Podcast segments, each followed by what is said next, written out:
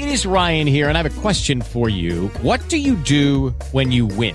Like, are you a fist pumper? A woohooer, a hand clapper, a high fiver. I kind of like the high five, but if you want to hone in on those winning moves, check out Chumba Casino. At ChumbaCasino.com, choose from hundreds of social casino style games for your chance to redeem serious cash prizes. There are new game releases weekly, plus free daily bonuses. So don't wait. Start having the most fun ever at ChumbaCasino.com. No purchase necessary. Group. Void were prohibited by law. See terms and conditions. 18 plus.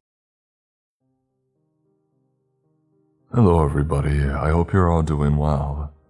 Well, Merry Christmas and Happy Holidays to everyone. I hope you've all had an amazing holiday season and continue to do so. Let's cozy up by the fireplace and fight off these chills that will be coming as we drift further into Mr. Creep's mind. Even the police couldn't save themselves. Written by Proxwarp. Flakes of snow drifted from the evening sky.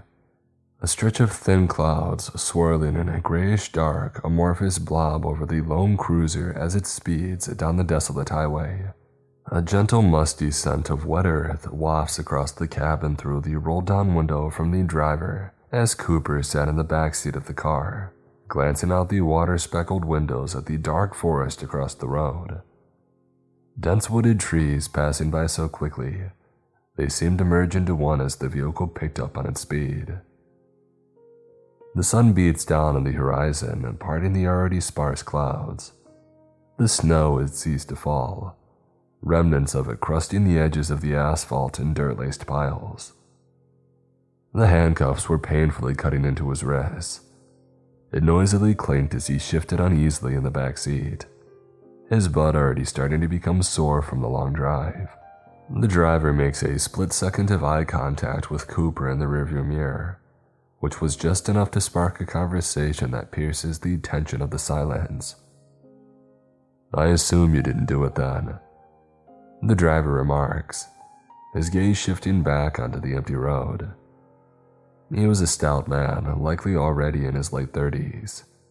He carried a hint of a southern accent in his voice, eye bags, a scraggly beard, and a pair of aviators sitting on top of his hair hinted that the officer had likely dealt and experienced with young punks like him before. Does it really matter? Cooper asked, peering back out into the trees. Nah, not much. You know, I've driven a lot of people like you down to this prison before. God knows how many. Usually I would have gotten the I didn't do it catchphrase by now. And what would you say? And I say, Yep, I know you didn't. The man lets out a slight chuckle as he readjusted the rearview mirror. Likely not the first time that he had joked on the same subject before. The radio on the dashboard chatters to life as a shrill, static filled female voice fills the cabin.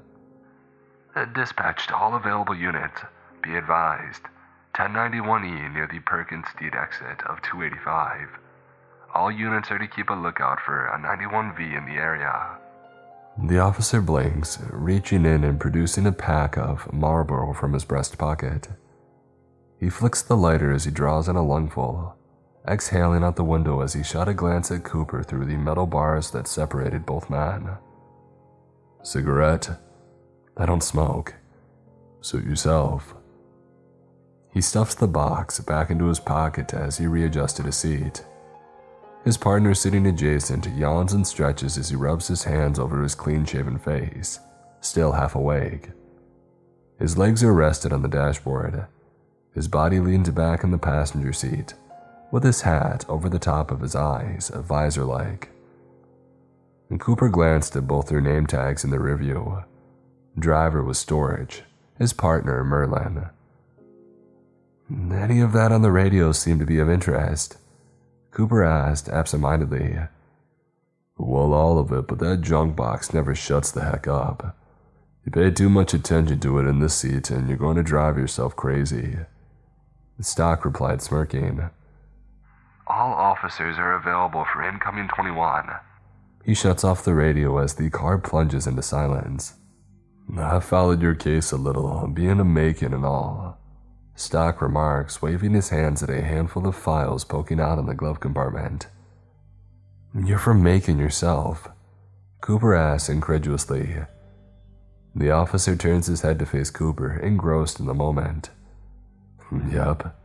Came to Atlanta in the 90s to become a city cop. Always wanted to be one, work on a murder case like that senatorial mess you got yourself mixed up in. Real shame, though. Look out on the road. Cooper jolted forward in his seat, his head recoiling in the process. A colossal tree teeters and crashes onto the road ahead of the car, its branches swaying violently from the inertia.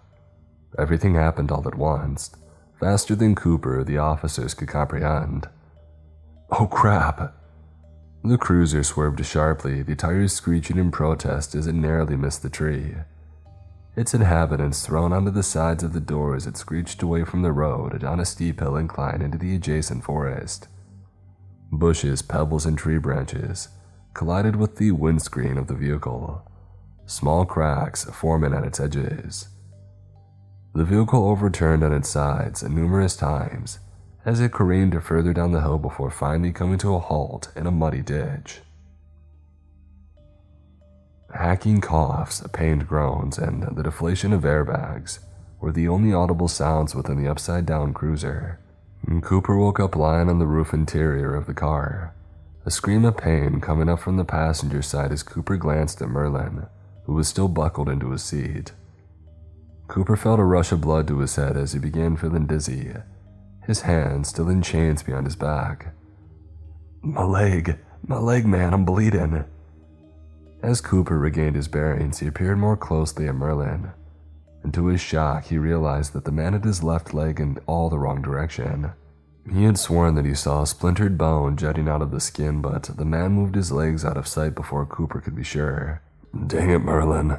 How many times do I have to remind you not to put your dang legs onto the dashboard? Stork yelled as he unbuckled his own seatbelt, causing him to fall onto the roof with a thud. Don't move, I'm gonna get the kid out of the trunk. Stork groaned as he crawled out of the window of the door, getting on his feet as he stumbled to the back. Cooper heard the pop of the trunk opening as he heard equipment and toolkits spilling onto the forest ground. Steps could be heard rounding the car to the other side of the passenger seat as Stock unbuckled his partner and firmly pulled him out of the car, laying him on the ground. He was still breathing heavily as he craned his face to survey his own legs, which was now pooling a good amount of crimson red liquid into the earth. Oh crap, oh no. Merlin whimpered as he clutched his legs, his breathing straining from the immense pain. All right, breathe, Remember your training, remember your training, you can do this. Stork said as he unzipped the kit and took out a handful of medical equipment. How do I remember my training if I'm the one bleeding out to death on the ground? Merlin cried as he painfully writhed. Ah, quit being a baby, you're gonna be fine. And I was reciting to myself for crying out loud. Stork snapped as he applied pressure to the wound with his bandage with Merlin's screams echoing all throughout the forest. The breeze of the forest swept through the tree lines, stirring dry leaves and twigs to fall onto the forest floor. Stork dragged Merlin to a nearby tree, gently laying him against the trunk. Merlin was still breathing, but his breaths were shallow and quick. His leg is wrapped in duct tape, a belt, and a splint that seems to hold together relatively well. Although it may not look like much, it had certainly proved to be helpful in stopping the blood. Cooper was still cuffed in the back seat of the car when Stork rapped on the windows. That kid, you stay in there. Don't move and don't try anything stupid while I go get help. The officer walked over to the front.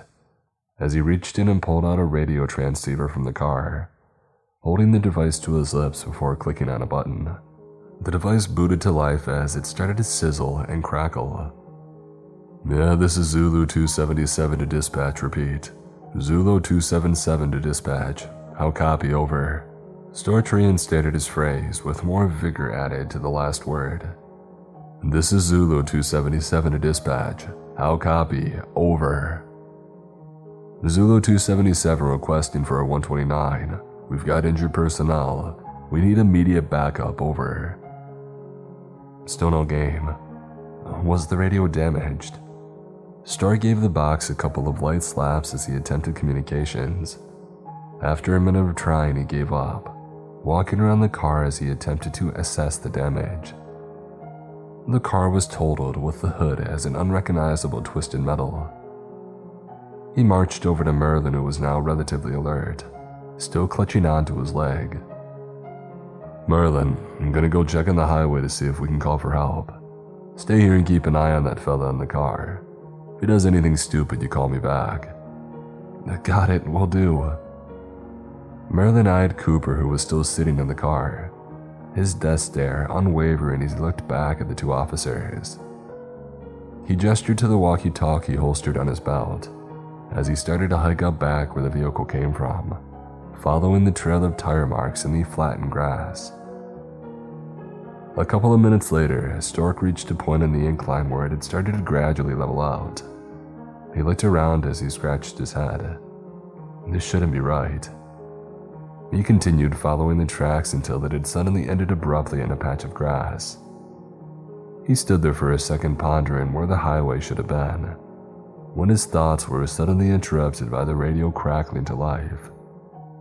A desperate plea called out from within as a blanket of heavy static shrouded most of the voice. Stock, need help. Something coming. Silence ensued, followed by cracks of a deafening gunfire in the distance. The sound came as soon as it went, which sent Stock into a frenzied running back to the car. As soon as he had reached the site, he froze in his tracks, heart beating loudly in his chest. He could still feel adrenaline surging through his veins, his hands having a slight tremor. His partner was nowhere to be seen at the tree, leave for a couple of empty bullet casings on the ground where he should have been. He slowly approached the car with caution and peered inside the window, when, to his surprise, Cooper was still inside. However, shaken up and shivering, crawled up into an unresponsive fetal position. Hey, talk to me. What happened to the other officer? He unholstered the service weapon from his belt as he shone the flashlight around the forest, which was starting to dim from sundown. The beam of light was powerful, but it was soon overpowered and engulfed in the darkness of the void. He rounded the car towards the tree where Merlin sat, pistol at the ready. Was it a cougar, mountain lion? The radio previously did mention of an animal attack, and he wasn't taking any chances. Merlin, Merlin, can you hear me? He shouted, but no answer came. And then it struck him, his blood running cold. There were no sounds of the forest when they came in. No birds and no insects, no passing cars. Either they're alone or they're not alone. Both thoughts are equally terrifying for the mind to comprehend. He hastily made his way over to the ground where Merlin was last seen and examined the area. Matted grass, but it seemed to end there. No signs of a struggle or a drag. The only evidence that Merlin existed was the empty casings which were on the ground. The empty casings on the ground. What in the St. Mary? Stock stared in horror as these shells slowly one by one started to sink and disappear into the forest as if it was taunting him, calling out to him. His feet were frozen to the ground, although his mind was screaming for every inch of his body to run. Suddenly, he snapped out of the trance and came to his senses, however, realizing that his feet were starting to sink into the ground as well. This wasn't quicksand, the ground was eating him alive. He could feel the sting of corrosiveness eating into his rubber boots as he struggled to free himself. He watched desperately at Cooper, who was staring at him with horror behind the window as he sank further and further down, the ground reaching up to his heels. No, this was not how he was going to die, not like this, not in the middle of this forsaken forest. He hastily untied his shoes as he pulled one foot free from the sinking boot, doing the same for the other. Stepping unsteadily on the boots, he leapt with all his might at the area that he assumed to be safe as he landed on his chest, knocking the wind out of his lungs. He caught a spare second of solace just as the muffled screams of Cooper resonated from the car, catching his attention. The man seems to be shouting and gesturing at something, but the sound was muddy and distant. He could barely make out the words from the shape of his mouth. Behind you! The officer whipped around as he saw a large tendril of a vine from the tree meters behind him steadily creeping up for an ambush. As it seemingly knew that its presence was exposed, it shot at inhuman speeds towards Stock, reaching the man before he had time to react. The vine pierced at his chest, instantly crumpling the man to the ground. The officer laid motionless as Cooper screamed in panic, the tendril working its way towards the prisoner trapped in the walls of a vehicle.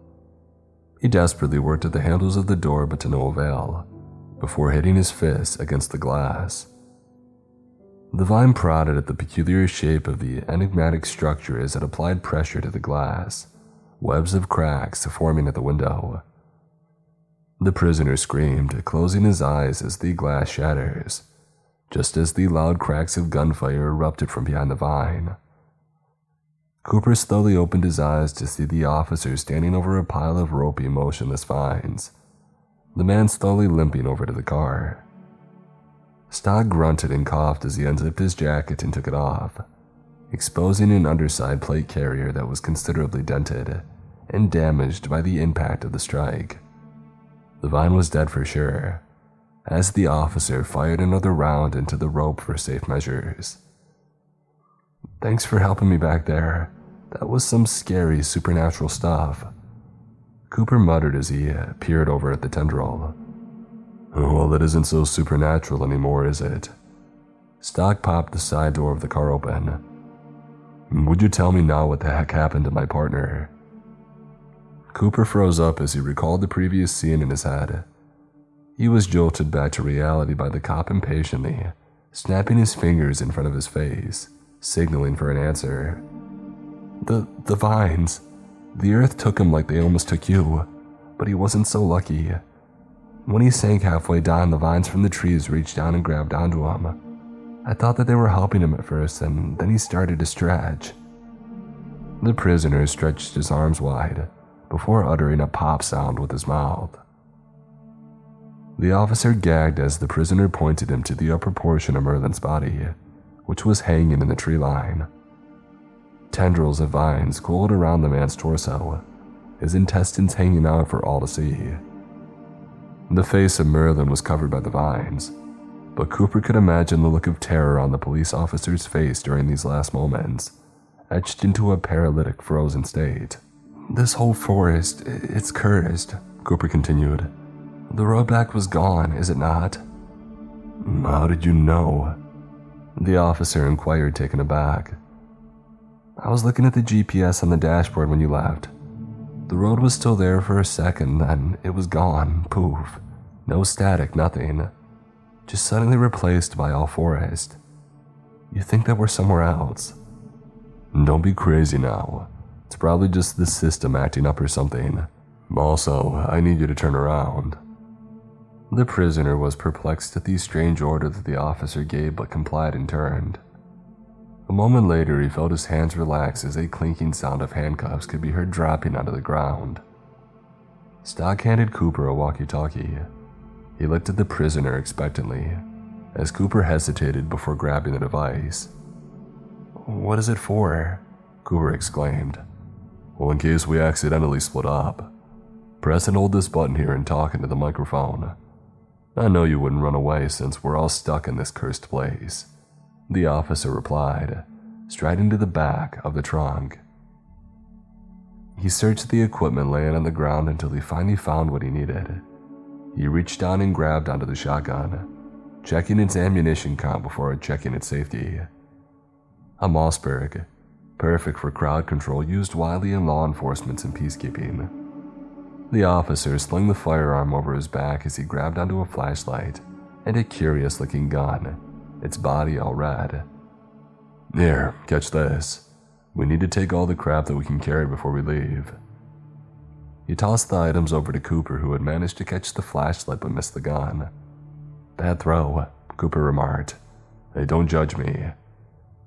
Cooper pocketed the torch into his pants and he examined the gun. Are you sure that we really need to use this? I don't see any reason to use this flare gun unless we were trying to light the whole forest on fire. Either that Stock ignored the directed remarks or he hadn't paid any attention to the prisoner, as he continued to stuff essentials into a black duffel bag without a reply. A couple of minutes later, they were set to depart. The sun had already disappeared below the trees, shrouding the forest in a gloomy black silhouette. I've drove across this highway for God knows how many times to prison, which I'm certain that I should know our approximate bearings. From what I can recall, I think there should be a fire lookout tower a few clicks away from our position. How can you be so sure? Have you seen the tower before? It's been on this road around since forever. It's always sticking out of the tree lines like a sore thumb. You have to be blind and not catch it earlier. Well, whatever you say, Chief, you think that it's inhabited. Do I look like freaking Santa Claus to you? Heck if I know. Stark grunted dismissively, signaling the end of the conversation. The rest of the trek was relatively uneventful, except for the occasional cracks of twigs and branches falling, which had always sent the duo into a panicked alert. It should be around here somewhere. The officer muttered to himself, straining his eyes at the trees. Although he still could not be sure of the tower, he had a sudden chill down his spine as the forest suddenly came alive with the ambient calls of wildlife. Streaks of the forest resonated around the pair as a guttural, raspy, harsh scream stood out to the clearing to the left. They froze in their tracks as they stared at the source of the noise. Stock's hands were trembling the most, shotgun trained towards the dense shrubbery. Nobody made a peep, anticipating an attack. Nothing moved.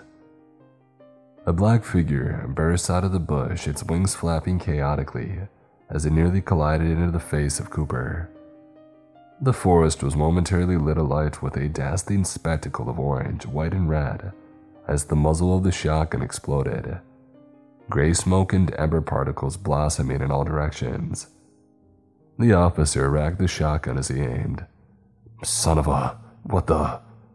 Cooper hissed as he stumbled around, dazed. The officer continued to train the shotgun at the figure, his iron sights laid onto the bird as it flew away into trees and disappeared out of sight. That's a call of the barn owl. We must keep moving. The sound will attract unwanted attention. Oh, so are we just going to ignore the fact that you almost shot into my face? I'm calling my lawyer Saul when we're out of this mess. Cooper exclaimed, jabbing an accusatory finger at Stock. Well, that's generous. A thank you gesture for me not hesitating in saving your dang life.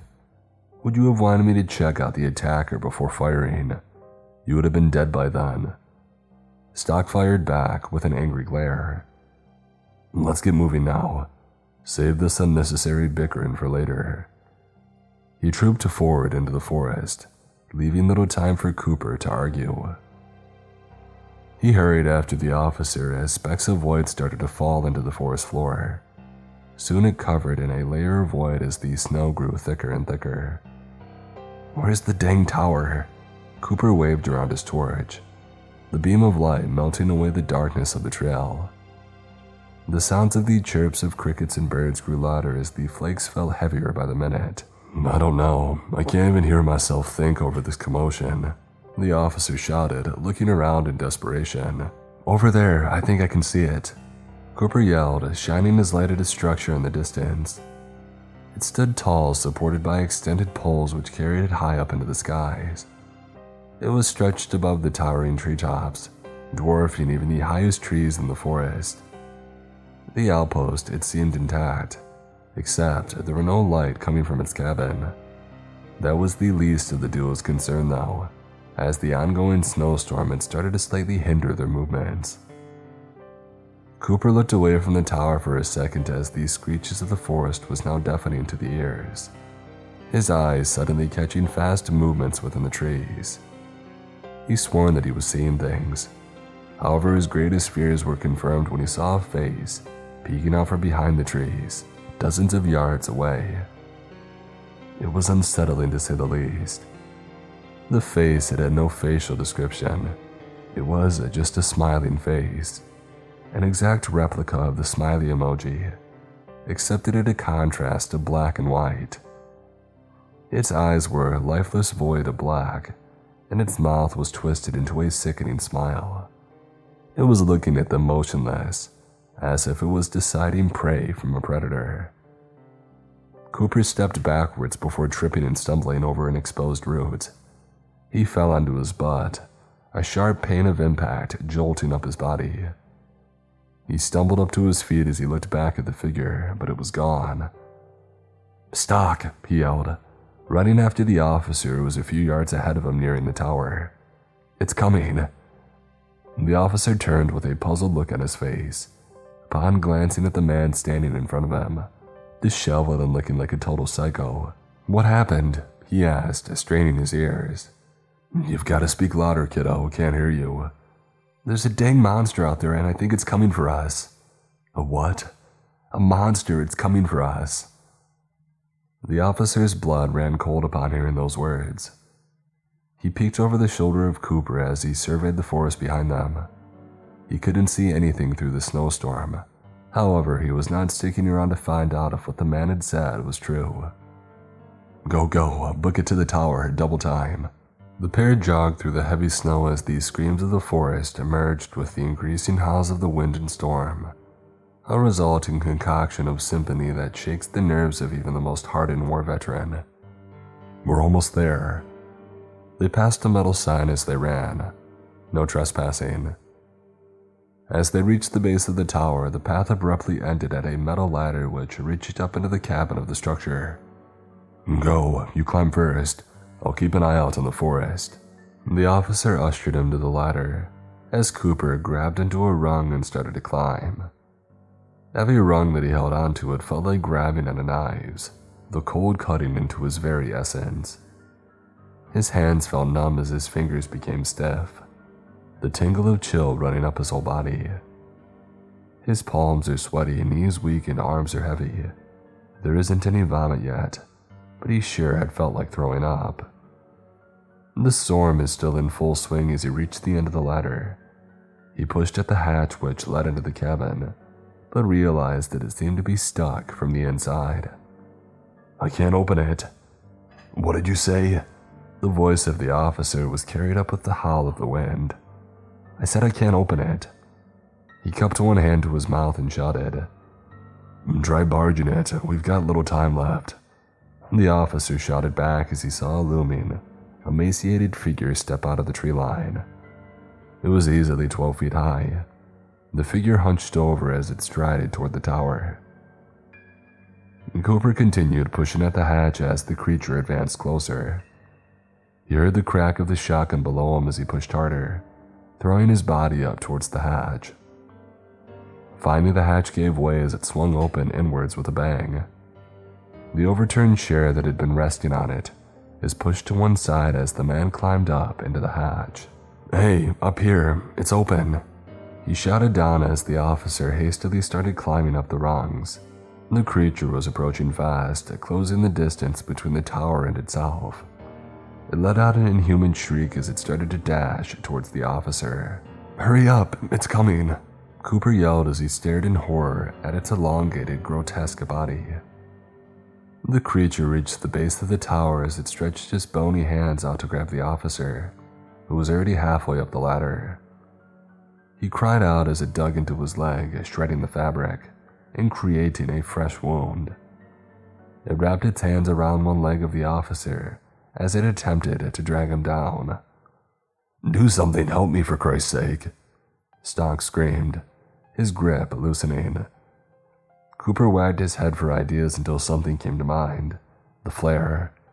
He unholstered the gun from his pocket as he aimed carefully at the figure, taking caution not to miss. He had one chance. As the officer wildly trashed about, Cooper prepared to line up on a clear shot. Time slowed down as everything came to a standstill.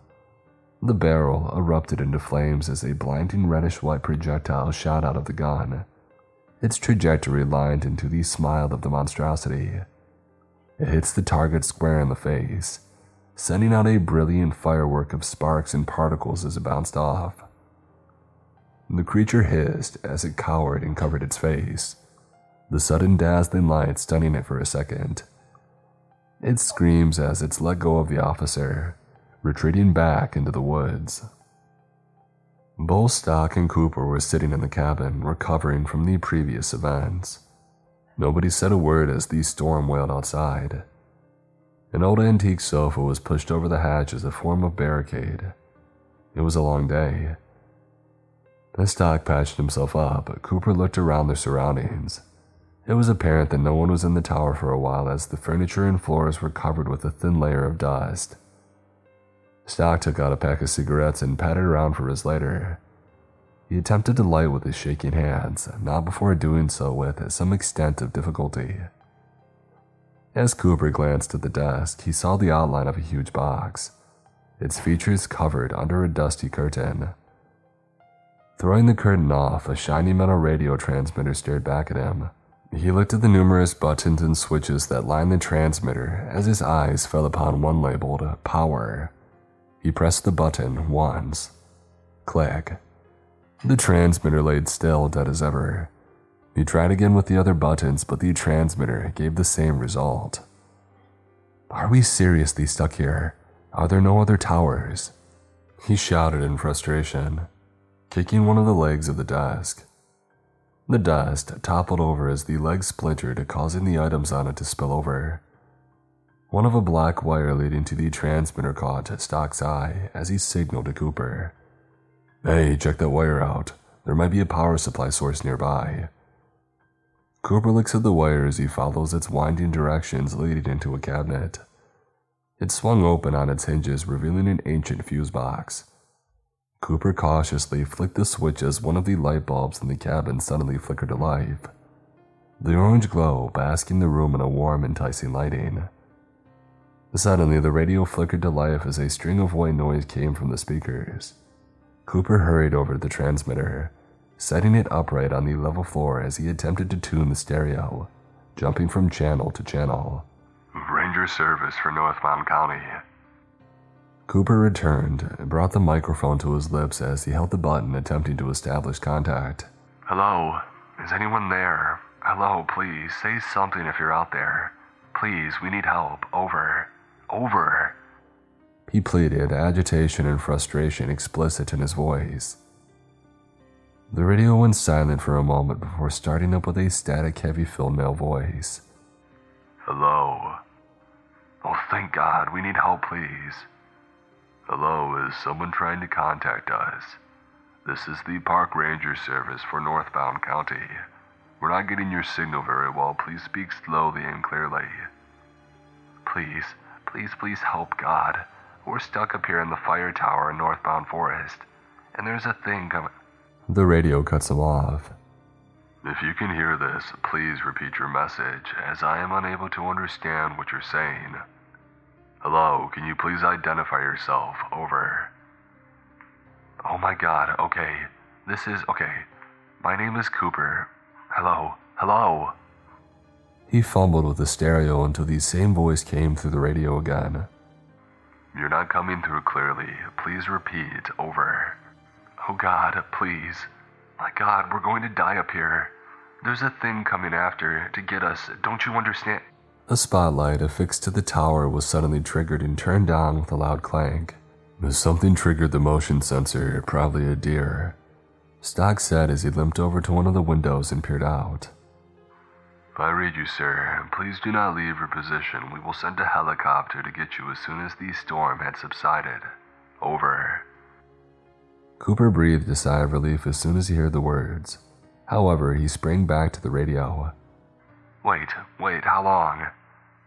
Dawn, at the earliest. The hatch suddenly resonated with a series of loud thuds, the wood creaking as it shuddered. Something on the other side was trying to get in. Stock, Cooper. A shaky voice floated from the hatch. Wait, is that Merlin? Stock looked at the hatch as it continued to shudder, however, it was not budging under the weight of the sofa. Stock, let me in. I'm, I'm so hungry, please. Merlin, is that you, you son of a. Hang on, I'm coming. Stock limped over to the sofa, attempting to push it off the hatch. No, Cooper yelled, sprinting forward. and grabbing the officer by the collar. Both fell to the floor, wrestling violently as they attempted to gain the upper hand. Stock threw a blind punch towards Cooper as he tried to regain his footing. Stock, so hungry. The voice continued, rasping and unnatural. Stock, that's not Merlin. He's dead. You saw him in the trees. Cooper yelled, shoving the dazed officer to the floor. He's gone. Get a hold of yourself. Cooper continued, squaring the man up as he stood back on his feet. Both men were at either side of the room, the sofa and Hatch in the middle. No, he's not. He's freezing out there. We need to let him in. Stock dashed at the sofa, attempting to ram it away from the hatch, and Cooper did the same. As both charged towards the furniture, arms ready to intercept the opposing party. They met in the middle as the sheer momentum sent Stock to the floor, and Cooper stumbling backwards into the broken desk. Everything was silent for a second as both men looked at the shotgun resting against the wall. They looked back at each other as they sprung at the weapon. Stock made it to the shotgun first, lifting the barrel up just as he was tackled by Cooper. The weapon disengaged with a deafening bang at the windows, the glass shattering into tiny pieces. Both men were stunned by the sudden noise, but Stock was the first to snap back. He elbowed Cooper in the jaw just as the man fell to the ground in pain, clutching his face with both hands. Weapon trained on Cooper. Stock eyed him with the barrel pointed at his head. You wouldn't want to do this. It's for my partner. He growled, approaching the sofa with the gun still trained on the man. Don't put the gun down. We can talk this through. It isn't your friend. Just shut up, he yelled, spittle flying from the officer's mouth. I've had enough of this. This isn't real, Cooper. That is Merlin, and he has come. He tore open the hatch as the man was greeted with a rush of cold air. Everything was quiet. Cooper laid on the floor as motionless as he could be. Stock smiled as he looked down through the hatch. Come in, Merlin, we were just. The officer was gone in an instant, snapped away by a blur of black through the hatch. The shotgun clattered to the floor noisily before coming to a rest. The shaky breathing of Cooper was the only audible noise within the room, as the storm had started to subside.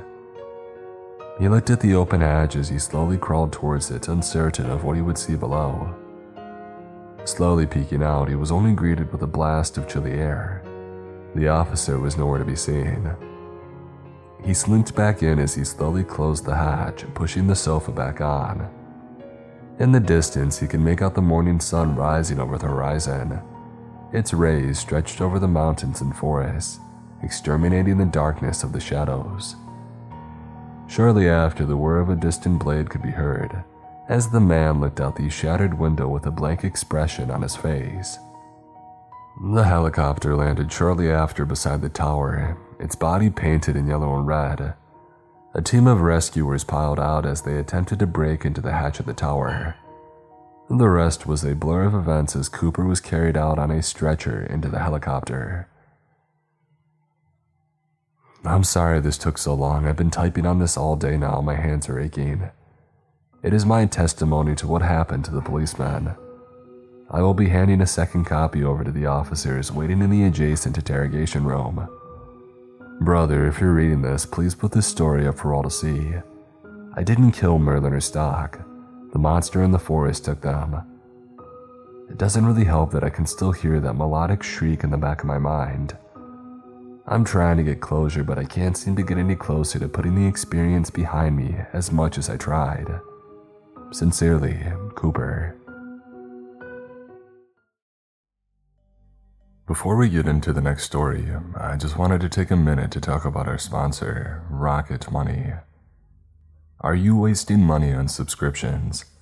80% of people have subscriptions that they forget about. Maybe for you, it's an unused Amazon Prime account or a Hulu account that never gets streamed. Well, there's this great app that I use that helps me track all of my expenses, and because of it, I no longer waste money on subscriptions that I don't ever use. You might have heard of it, it's uh, called Rocket Money, formerly known as Truebill. So, how does it work? The app shows all of your subscriptions in one place and then it cancels for you whatever the ones that you don't want. It's super easy to use and it's a good way to track all of your subscriptions. Rocket Money can even find subscriptions that you didn't know that you were paying for. Now, how do you cancel a subscription? All you have to do is press cancel and Rocket Money takes care of the rest. How easy is that? There's no confusion or roundabout way of canceling things which makes Rocket Money that much more appealing. And get rid of useless subscriptions with Rocket Money now. Go to rocketmoney.com slash Mr. Creeps. Seriously, it could save you hundreds of dollars per year. That's rocketmoney.com slash Mr. Creeps. Cancel your unnecessary subscriptions right now at rocketmoney.com slash Mr. Creeps. I was part of a military group sent on a rescue mission to Mexico. We faced something demonic down there. Written by Colt Leisure. It's an old superstition amongst veterans that your last mission is the unluckiest. I believe it. When I reread the following excerpts from my journal, it is evident. The completion of my most lucrative but messiest outing was uncanny. I have changed all the names. Most of you will refuse to believe my tale. I know what happened, and I need to share my story. I was digging a grave. The Sierra Nevada mountain range stretched down for endless miles in front of me. The creosote and sagebrush scents dried my nose as a tall shadow appeared in the hole that I dug. The unknown man had a gun in his left hand, but it was not pointed at me yet. Marine Corps Sergeant Lawson, the stranger said. I'm Navy SEAL Commander Joseph Card. Pleased to meet you. I dropped my shovel, then I squinted upwards. A special warfare insignia SEAL trident pin glimmered on the lapel of Card's shirt. I wondered if I could disarm him. It was a tactical disadvantage that he was above ground while I was six feet under. There was no way of reversing roles on the fight, and I did not have intentions of making that ditch my place of burial. Not my name, I said. I resumed my work and tightened the grip on the handle and dug the end of the shovel into the earth.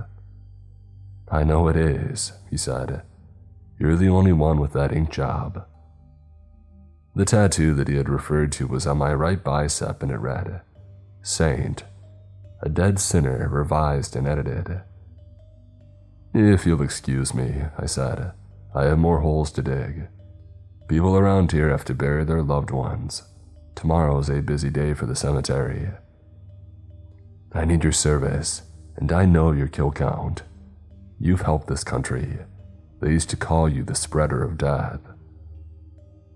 I threw the shovel into the wall of muck and looked up at him while wiping sweat off my forehead. I'm out of service, I said. If I wanted to go on another mission, I would have re enlisted. This isn't for the government. I'm offering you a chance to do something good and make a fortune at the same time. Are you interested? No. You're wasting talent. You were born to save people and stop threats. This type of work is honorable. I said as I pointed at the shovel. It's practical. I don't kill, I honor the dead now. It's grueling, thankless, and doesn't pay. Come with me. Time is finite. Card bent down and extended his hand to help out. No, I said. I grabbed the handle again and proceeded to dig. Card raised the gun. It was a tranquilizer device. I had seen the device before in Afghanistan. The barrel had a syringe spring out of the end of it, along with a burst of brightness. A stinging sensation swelled on my neck. Dizziness overcame my vision as my eyelids grew heavy. I picked up the shovel and threw it at Card before he dodged it. You'll thank me in four hours, he said. Blackness covered the sky and swallowed my world. I woke up in a chair. Fatigue enveloped my body. My sight became clearer and I looked around. I was in front of a wooden table.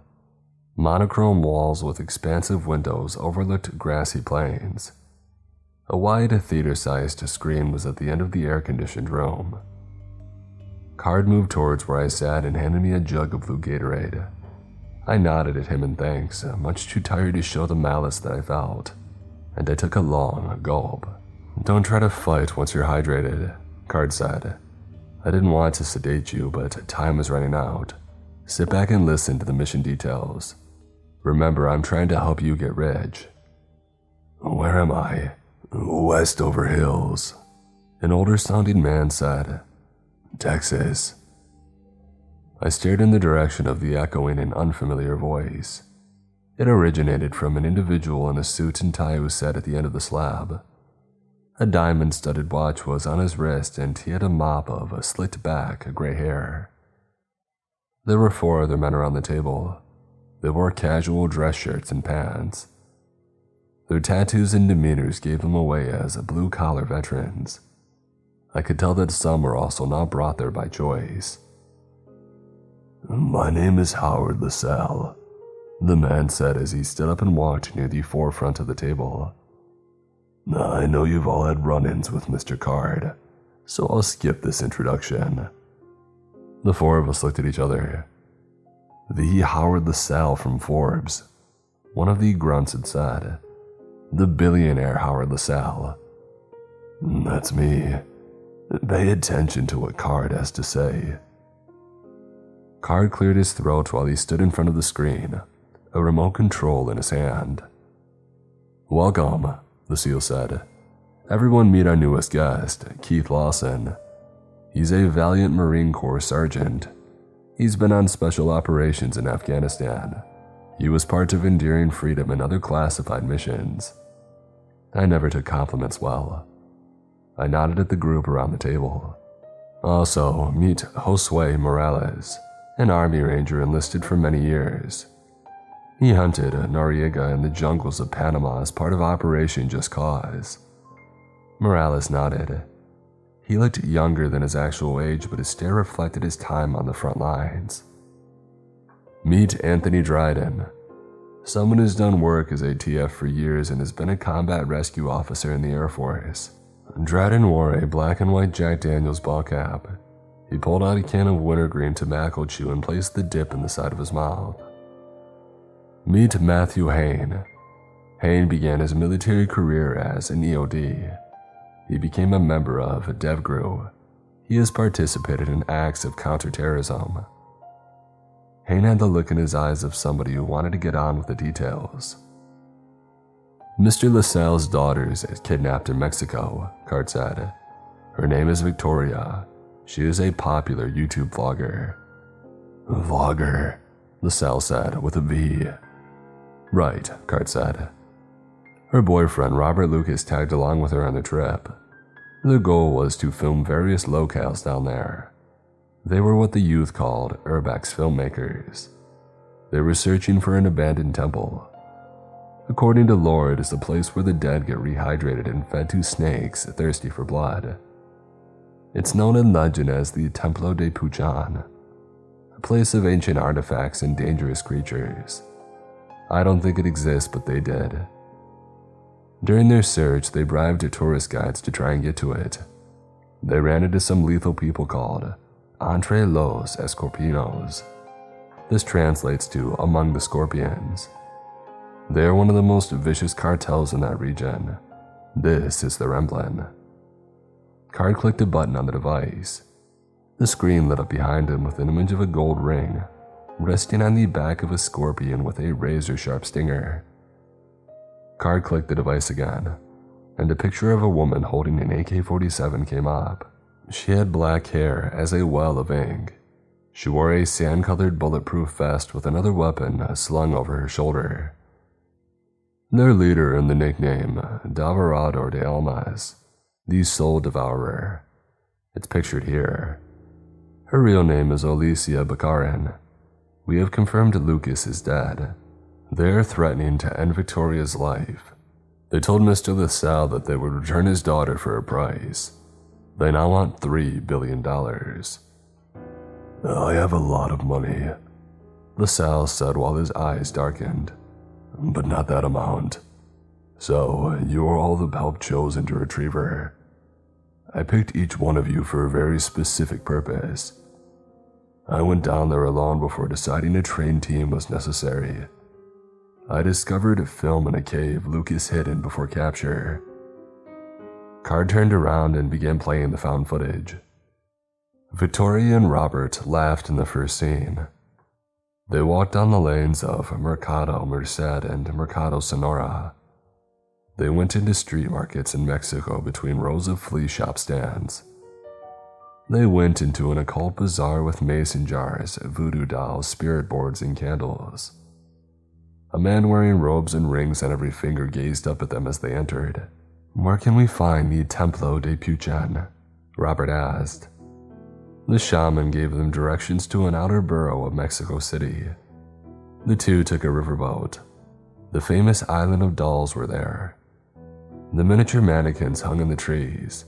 Their burnt plastic bodies were beneath a wooden sign. Spray painted words designated the area as off limits. A jump cut in the film occurred. They stood at the mouth of a cave. A scream erupted. It was Victoria's. A gun's muzzle showed up on the right hand side of the camera view, and a black, gloved hand wrapped around Robert's throat. The camera fell to the ground and the screen went black. Card clicked again. A photograph of a large mansion made of clay surrounded by fertile green land came up. This is our target, Card said. We infiltrate, take out any threats, and question for more info. Bakarin's group resides here when they're not taking hostages or invading villages. Somebody inside knows Victoria's location. We can be there by tomorrow. Let's eat, drink, and rest tonight. We save her life after sunup. Two million dollars each if you bring Victoria back alive, LaSalle said. The chopper that you'll be traveling in has anti radar. A picture of Victoria LaSalle came up on the screen. She was 22 years old. I looked at the image of the young woman. I thought of her callow worldview. Her inherent trust of people and the online gold rush of fame led to her kidnapping. I still believe that the situation she was in was undeserving. Despite how much I disliked the way that Card had drafted me, I felt that I still had to help.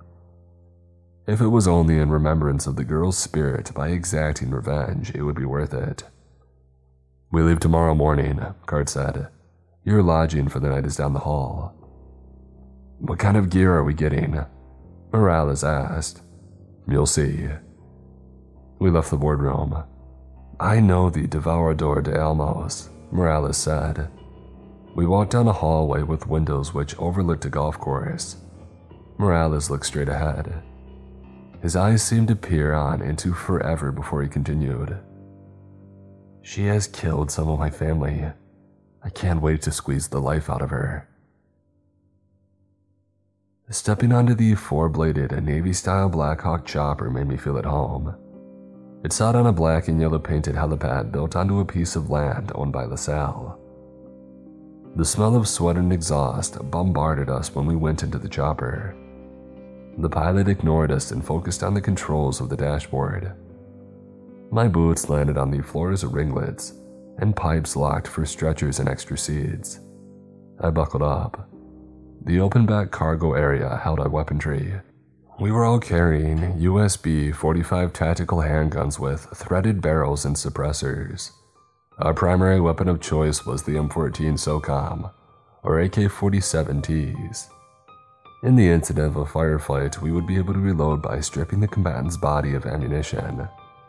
It was the same as what the cartel carried. Our body armor was Class 3A plates made of carbon fiber. Baofeng radios were on our belts alongside our holsters. We carried four grenades each. I had a World War II era Ka-Bar. Some of the others carried SOG seal pup blades and Benchmade knives. In the back of the chopper were six old Soviet rocket propelled grenade launchers. There were also mounts, multi tools, and detachable advanced optical combat gun sights, or ACOGs. I donned bracers which kept my blades secure and within easy reach beneath the long sleeves of my top. It took less than a minute for the Black Hawk to enter the air. The plains below were specks. The houses resembled motionless ants. Some of us were still assembling our guns as we drifted in the atmosphere. We are going to scout the mansion, Card said. We do recon after stalking the premises. If we find the target, we take her in for questioning. Remember that this is a rescue mission. We neutralize threats only when left with no other choice. I looked over at Morales. He pulled out a keychain and stared at it. It had a scorpion frozen in a block of amber attached to the metal pieces. I kept my head down as we passed the outlines of cathedrals, colleges, and museums in Mexico City. Their earth-tinged buildings reflected the clouds and sunlight. There were estates the size of city blocks, surrounded by gates below. We kept ourselves fed with protein bars and water as we neared a stretch of land filled with rivers. The landscape resembled a labyrinth of cracked dirt a child had spilled a bucket of water over. The Blackhawk landed on a hillside facing a field of legumes and different varieties of grass. Card ordered us off, and we began running along the mound. We marched for half a mile before the mansion came into view. Elevated walls with marble slats formed a canopy above a terrace and swimming pool. Black framed windows and roof gardens held verdant plant life, and gualpia shrubberies lined the outskirts of two different courtyards. One was in the front and back, both had white and pink tiles which looked as though they had been dug out from a holy structure and brought there. Beige beams and silver railings encircled a dark wooden spiral staircase. This was visible from where we were because of the absence of glass. A statue stood next to the swimming pool. It looked like Lady Justice. Instead of scales, she held a snake in one hand and a severed head in the other. Do you know what that statue is? I asked Morales. The dope god Olokan, he said. She is always carried by the cartel. Get down, Card said. We laid flat on our stomachs and took cover behind a row of bushes. We peered through these sights of our sniper rifles. Card pulled out a pair of infrared binoculars. Lots of scorpions there, he said. Remember, the less engagement, the better. We'll wait here all night for Alicia if we have to. I looked out at the rear courtyard. Two men walked, one was a scorpion. His uniform was normal for the group. He had on beige khakis, a tactical overcoat, and an AK 47. He was pointing his weapon at the second man who was in his 70s. The old man's hands were behind his back as the scorpion prodded him along. He kicked the hostage in the back of the knees. The elder dropped and the scorpion aimed the rifle at his head. The scorpion hit the old man with the butt of the weapon and made him squirm. I aimed at the scorpion's kill zone and I squeezed the trigger. A crimson trail floated from the hostel as he fell to the ground. Shouting flared up.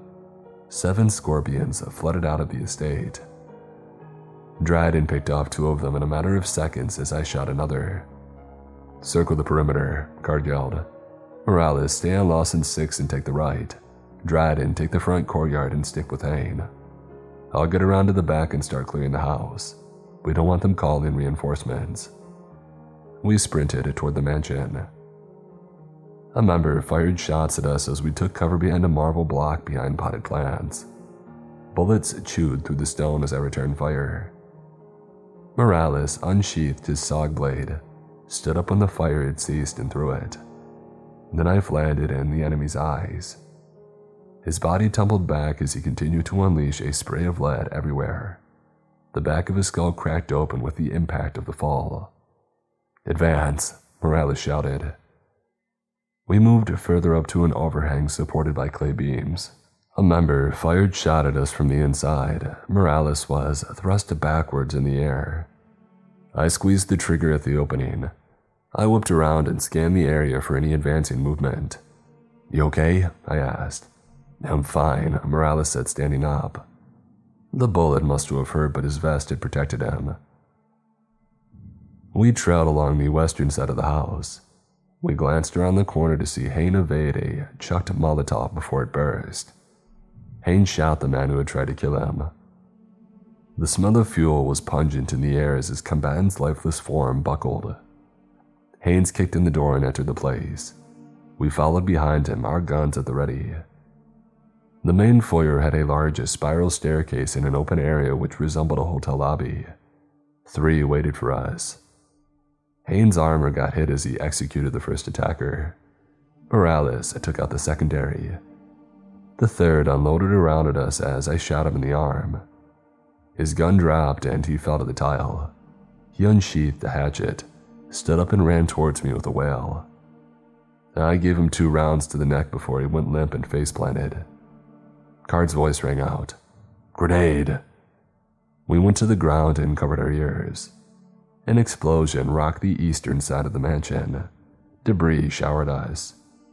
We concealed our faces from the cloud of destruction as best as we could. Card came down from the blitz staircase, dragging two bodies with him. He threw them down to our level as he leapt over the railing.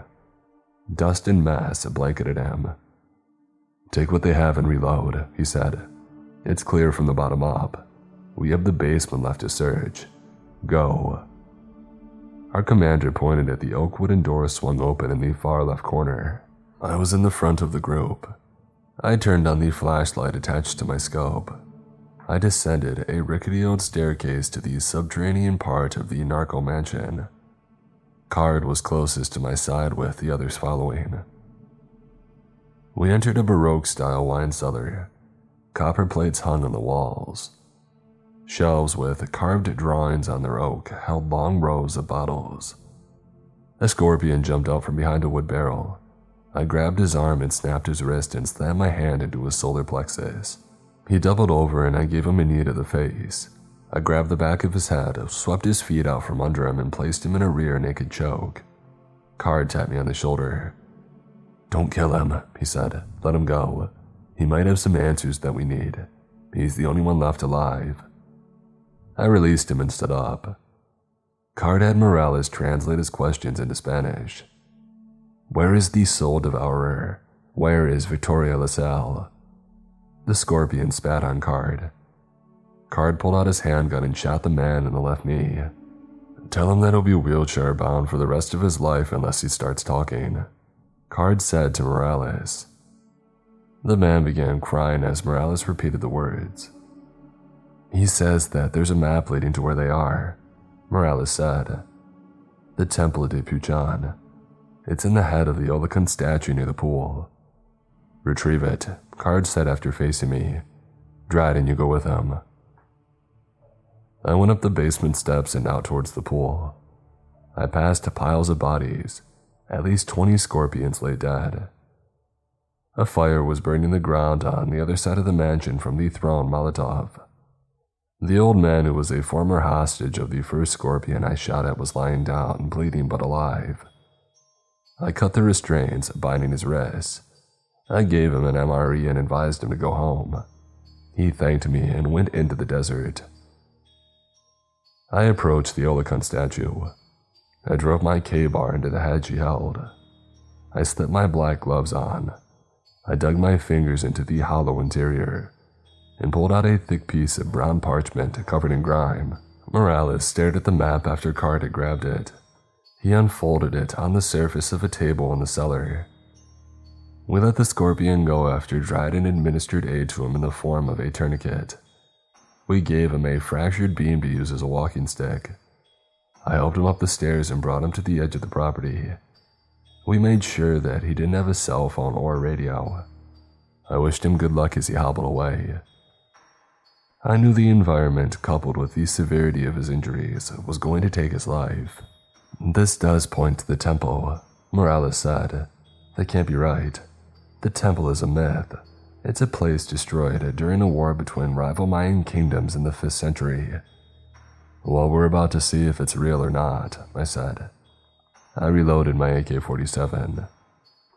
We sat in the back of the Black Hawk, flying through the air in a direction using the map's coordinates. Morales took off his vest and revealed bruising around his ribs.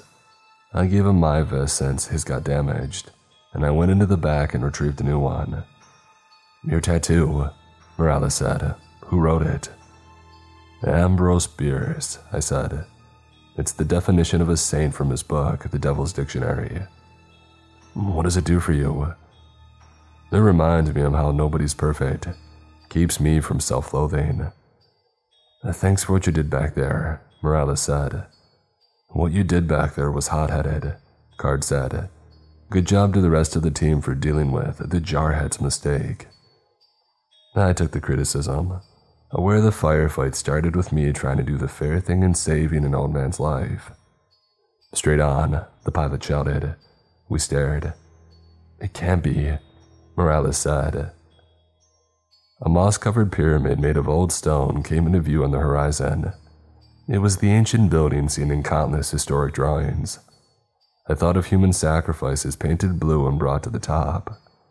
My mind could not escape the image of their hearts eaten by a predatory god. The sun lowered, the Black Hawk landed on a neighboring hill covered in grass. We jumped out and took position on precipice. We crouched and stared through our sights and night vision binoculars. Oh my god, Dryden said as he squinted through his ACOG. You seeing this? There is a campfire, tents, and bodies in the distance. The corpses look starved. They rows as if they were about to be burnt or buried, and they all wore the scorpion uniform. A figure walked past them, and I recognized her. I found Alicia, I said. We take her alive, a card said as he pulled out the same tranquilizer gun that he had used on me a day and a half ago. She knows where Victoria is. Is anyone else with her? The dead, Dryden said. We're heading in, Card said. Maintain concealment. We approached the pyramid, the sounds of rattling snakes and the smell of rotting flesh wafted towards us with each step. We crouched low in the bushes within 15 feet of the soul devourer. A hatchet flew by my head. A gnat wrapped around my body. Card pulled out his gun and fired. A masked scorpion ran near me, and while I wanted to shoot, the net constricted my body and I could not lift my weapon. He hit me upside the head with the butt of his AK, and I lost to consciousness. I woke up. Everything came into focus like an image in a microscope. I heard arguing in Spanish. Looking over with my wrist tied in vines, I saw Morales hung upside down from a palm tree. Right by his side were Dryden and Card bound in the same way. Most of our gear was gone. I felt my knives were still intact, but there was no way of using them. Alicia smiled at us as a campfire's flames roared behind her. Next to her was a folded out briefcase lined with hacksaws, rods, pliers, and needles. Where is Victoria? I yelled at her. The soul devourer laughed and walked towards me. She reached out and grabbed my jaw. She leaned in close enough to kiss me. They're inside, she said, pointing to the mouth of the pyramid. See all those bodies? She gestured it to the men drained of blood. Alicia pulled what looked like the front of a human skull, with the two bands near the back. It resembled a Dia de los Muertos fashion item. Leathery snakeskin wrapped around the bone matter.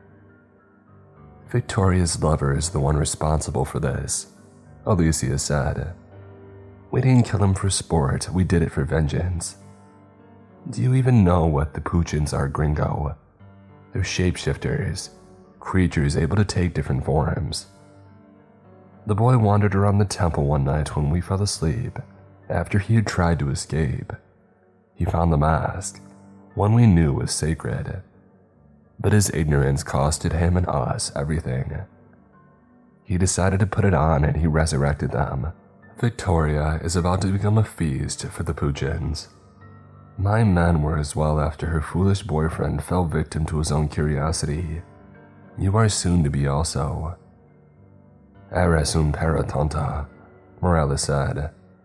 Pinche perro, she said after walking towards them. You'll be the first one I torture.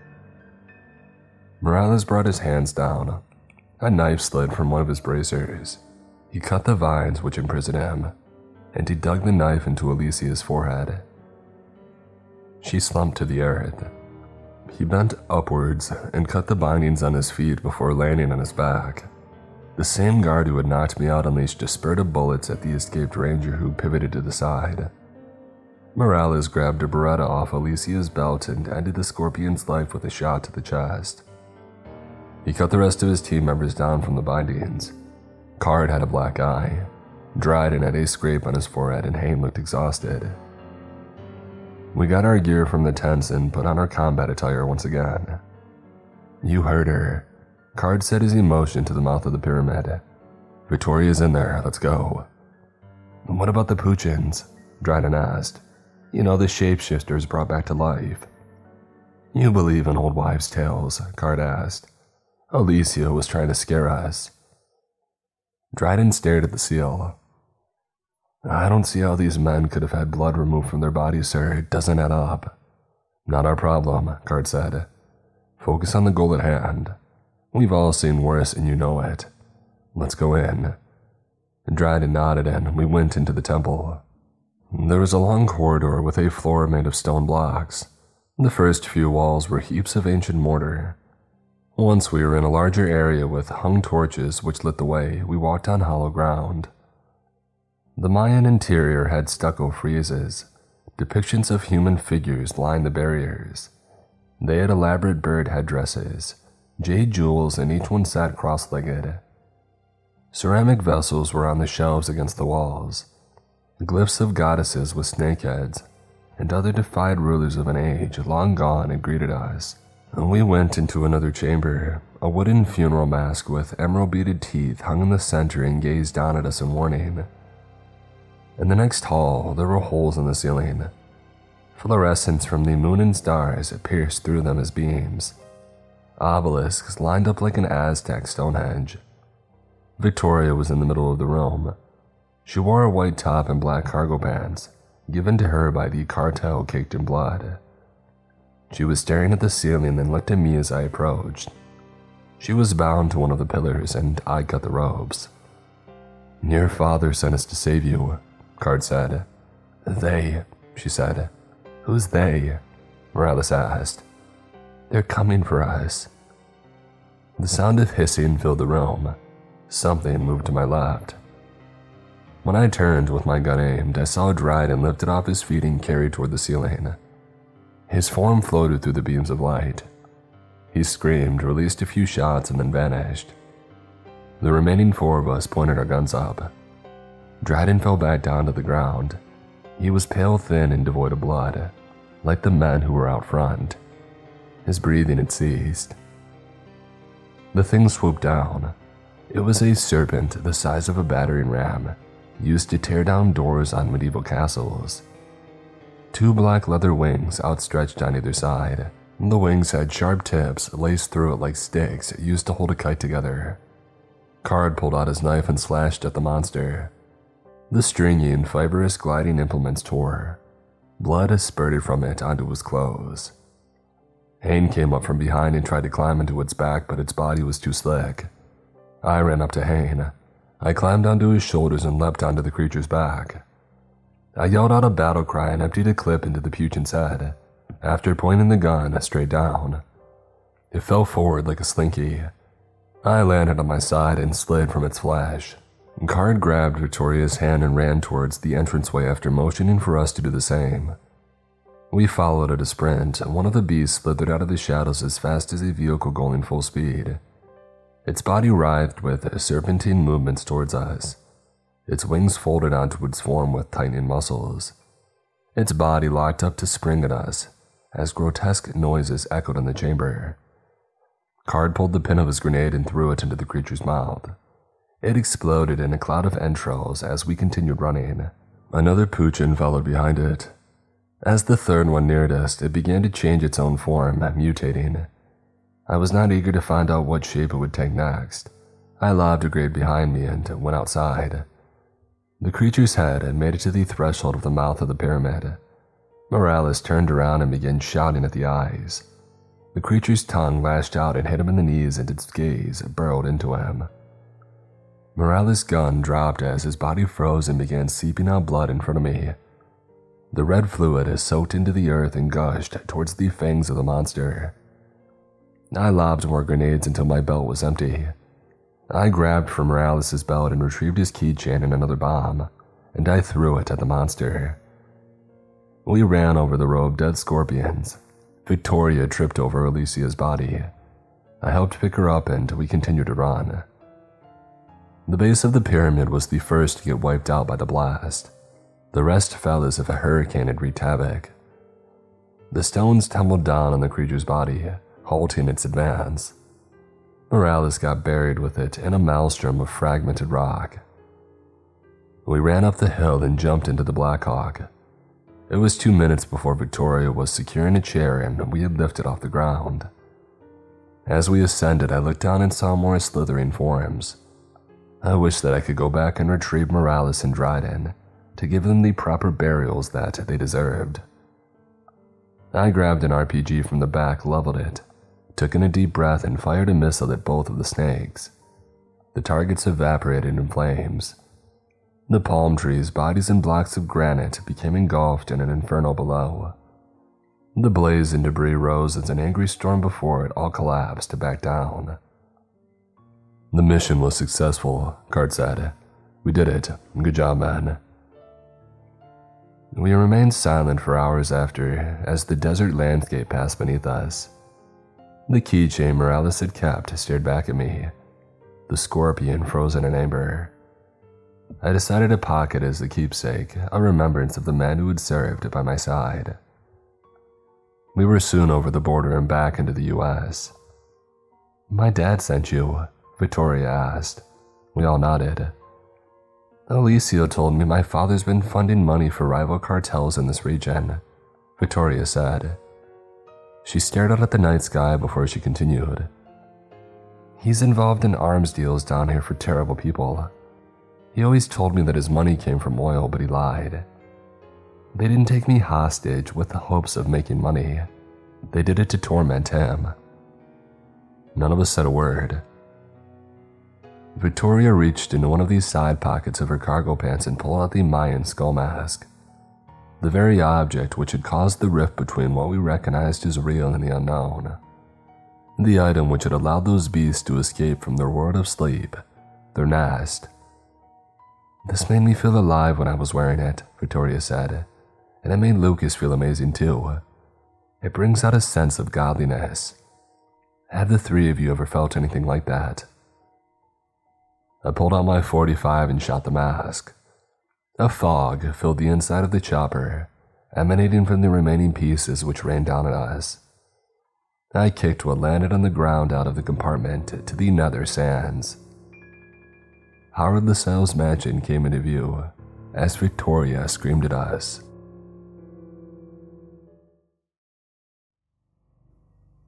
Before we get into the next video, I just wanted to talk about another one of our sponsors, Upside. Rising costs have us all thinking about different ways to cut back. Personally, I've had to cut back on eating out and going out with friends.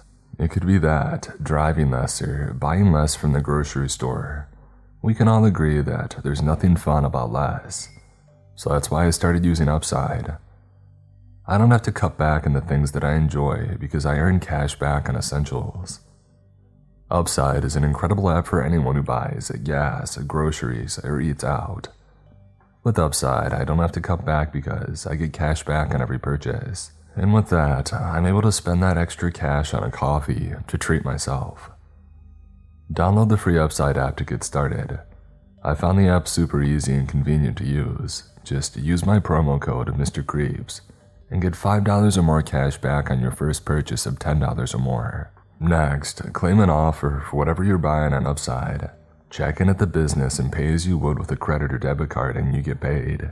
You can earn three times more cash back with Upside in comparison to credit card rewards or loyalty programs, which is a pretty good deal. Download the free Upside app and use promo code Mr. Creeps to get $5 or more cash back on your first purchase of $10 or more. Again, that's $5 or more cash back on your first purchase of $10 or more using promo code Mr. Creeps. We discovered the body of an unknown man in our home. The police have been hiding the case. Written by Mad Magazines. Editor's note this is all the documentation that I've managed to find regarding this incident. Officials have tried to conceal information about this case, but I couldn't let it go when my own family were the ones affected. Over four years, I've gathered as much evidence as I could. Please respect the privacy of those involved. Notice Authorities are seeking help identifying a man who was found deceased in a residence on 119 2001. Sex, male. Age, 30 to 40. Race, white. Height, 5'9. Weight, 147. Hair brown, eyes brown. 121 2001. LM conducted interview with DC, age 37. LM begins. I want you to know, first of all, that nobody is in any trouble here. This isn't a criminal investigation. All we're trying to do now is identify him. And of course, you and your family were the last people to see him alive. We didn't see him alive. Your daughter said she did. You can't say that she would know living from dead. She's only six. She found his body. I guess that she must have seen some movement from him before she woke you up. He didn't look dead, did he? Don't you think? Where do you work again? You work at a nursing home, don't you? Yeah, I do. So you've seen dead people quite a lot, haven't you? Oh, yeah, man and he just didn't seem like any dead person that I ever saw. I'm guessing that he couldn't have been there for that long, but he was just. You know, in a movie when you see an actor playing dead, and you can just tell that they're really not. Is it right that you felt for a pulse? Well, yes, and there wasn't one. It felt like I was being tricked. His face still had color, but he was cold to the touch. It didn't make any sense. Well, maybe it's because you're not used to seeing someone so young dead. Yeah, maybe. What we need to do is figure out how he got here.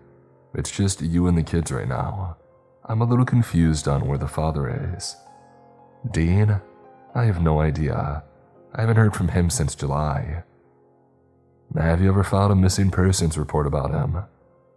I didn't think it would be a good idea to put everyone through that. He's done this before. He he can take care of himself. Okay, so on this night, it's you and the kids. Who goes to bed first? Uh, Jules went to bed at 8. Joe went to bed at 10. And yourself? I think midnight. Two hours before you guys found him. Yeah. How do you think he got in? What's the security situation in your house? Uh, nothing fancy, I don't have any cameras or anything. Just one lock on the door. I've never really thought about it. Were you still awake for those two hours? Could you have heard him get in? I was asleep from there until Jules came into my room and woke me up. To clarify, that was at 2 a.m. It was. What did she say? She was saying that there was a man downstairs and she said that he was showing her something. You must have been terrified. I wasn't. She's so imaginative. I don't even know what I thought. Joe was there too, and he was standing at the doorway and he looked kind of panicked. I told Jules to stay in bed, and Joe was saying that the man downstairs was dead. He just said that there was a dead guy lying on our living room floor. I asked if he did anything to Jules, and he said that he didn't know. He said that Jules had found him first, but he thought that he was probably dead already. So you just went downstairs. I thought that it would be Dean. Don't you think that they would have recognized him? No, I don't think they would have wanted to get too close. I told them to wait in my room and I went to check. I went and he was lying face down. He looked like he had just fallen asleep. I hardly thought that he was dead. I thought maybe some drunk guy had climbed into our house thinking that it was his, I don't know. But then I thought it was Dean. Maybe it was just a trick of the light, but uh, I recognized him as Dean. I was so scared for Joe and Jules. How would I ever explain if it actually was him? Mm, but you couldn't see his face. Well, no, I turned him around and saw him, and he was just mm, someone else. Coroner's notes read John Doe 012001. No unusual markings or tattoos on the body. Unable to find traces of drugs or illicit substances in the body. No signs of trauma anywhere in the victim. Could not determine a cause of death. Of normal nourishment, no exact food was found in stomach contents. No signs the victim received any dental care in his life, but the teeth are in good condition. The subject has abnormally long fingers which appear to be growing. E.g., the ring finger was 4.5 inches long when first measured, and after 4 days it was around 25 inches in length. The rest of his fingers had grown a similar amount. No other part of the body has grown. The palm is still average sized. 122 2001. LM conducted an interview with JC, aged 14. My sister woke me up. I think it was like 15 minutes before we woke mom up. 10 minutes, I don't know. Well, what did she tell you? She said something about like a guy was in our living room. Did she say that he showed her something? She didn't say that to me. I, I don't really think she said that to mom either. She said that he said something like, he said something about like all the things that she could see. Could you tell me the exact words that she said? Oh, she said, he said that there's so many things that I could see. How did you feel when she said that? Well, I was scared. My sister says some crazy stuff sometimes, but it seemed really wrong. Like, why would she come up with that? I just thought some guy was in the house and I was like really, really scared. But you braved it out. I mean, I had to. I went to the landing and we can see down into the living room from there. I saw this guy just lying there face down. I just got mom. I never got up close to him. You said your mom locked the door. Do you know of anyone else who could have had the keys? Not that I know of. What about your father? Do you think that he might have been a friend of your dad? Dad wouldn't give keys to someone, even his friends. His kids live here. You don't know my dad. I come on. What do you think happened to your dad? I think he might be dead. The Story of the Strange Man by Jules C. There was a strange man. I did never see him before. I knew talking to strangers was bad, but he was in my house, and he said that he wasn't a stranger. He called me Jules. He knew my mommy and my brother's names. His fingers were longer than I had ever seen. They went all the way down to his feet. He told me that he wished me the best and said that there were so many things that I could see. I went to go get Joe, but when he went to look at the strange man, he was lying down and he wouldn't talk to anyone. Mommy said he was dead, actually. Dear Dana, we understand your family has had a troubled year. We are writing to voice our concerns about Joseph. We recommend that you choose to approach mental health services for him. On the 4th of March, Joseph was missing from his second period class. Another student said that he locked himself in the bathroom and he was shrieking about something. We went to go check on him and found that he was indeed locked in a cubicle. He told us that he was hiding because there was a dead man lying on the floor of the school hallway. He said that he recognized the body as his father. He was obviously inconsolable. We understand that his father is missing. Now, of course, there was no such body.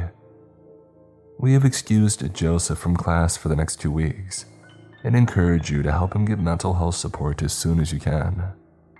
Important Burial of John Doe, January 2001.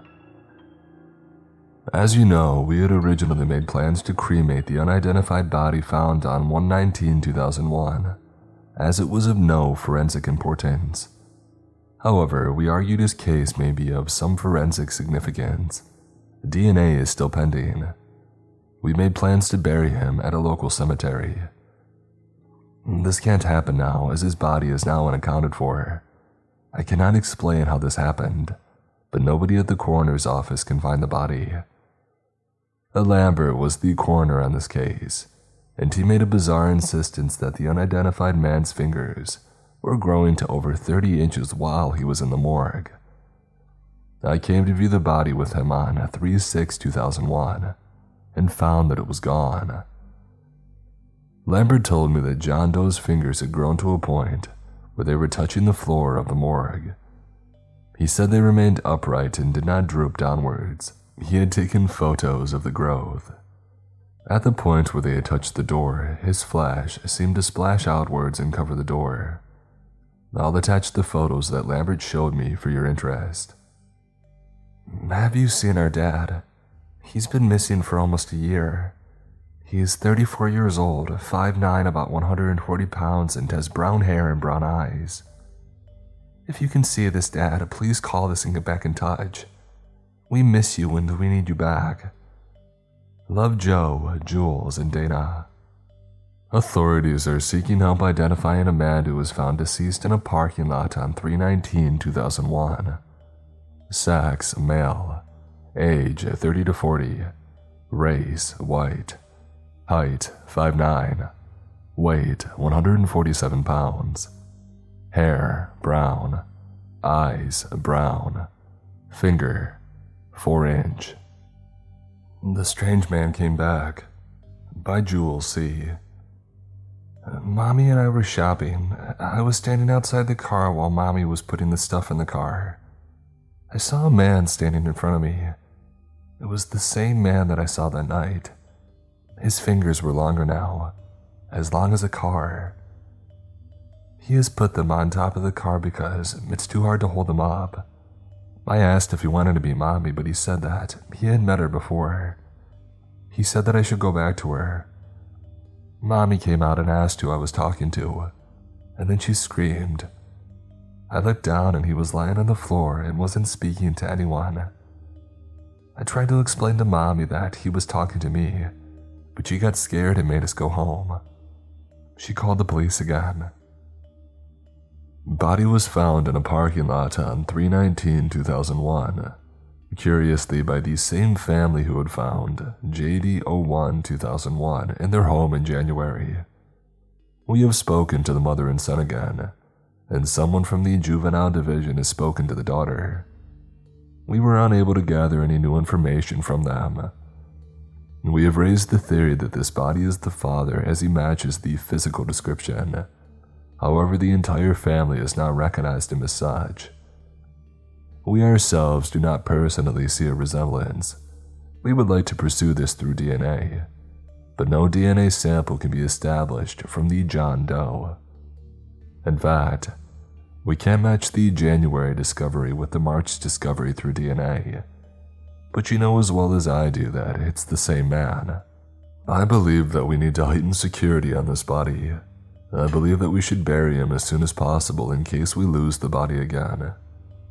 I would like to note that when we first found the body, we believed that he had been dead for less than two hours. The body now must have been dead over two months, but there isn't even one sign of decomposition. As I send this email, his fingers have grown about ten and a half inches. From Heavenly Memories Memorial Gardens. Subject Disturbances to grave, marked as unknown 2001. On 322, your department paid to bury an unidentified man here. On the morning of 416, we discovered 10 deep round holes in the dirt of the grave. We discovered these holes went all the way down.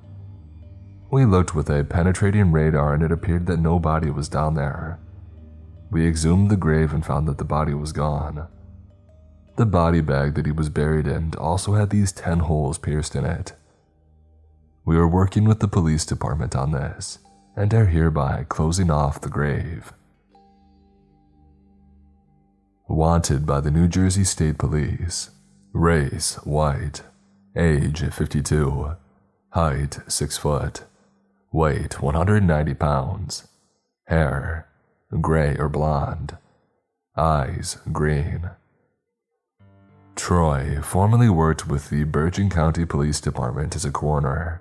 We suspect that he improperly handled human remains while he worked with us. He has absconded and may be in risk of his life. Bergen County Police Department, how can I help you? Hi, I'm calling from the Blue Star Motel. On Route 80, right? Yeah, this guy checked in and I recognized him from one of the wanted posters. Francis Troy.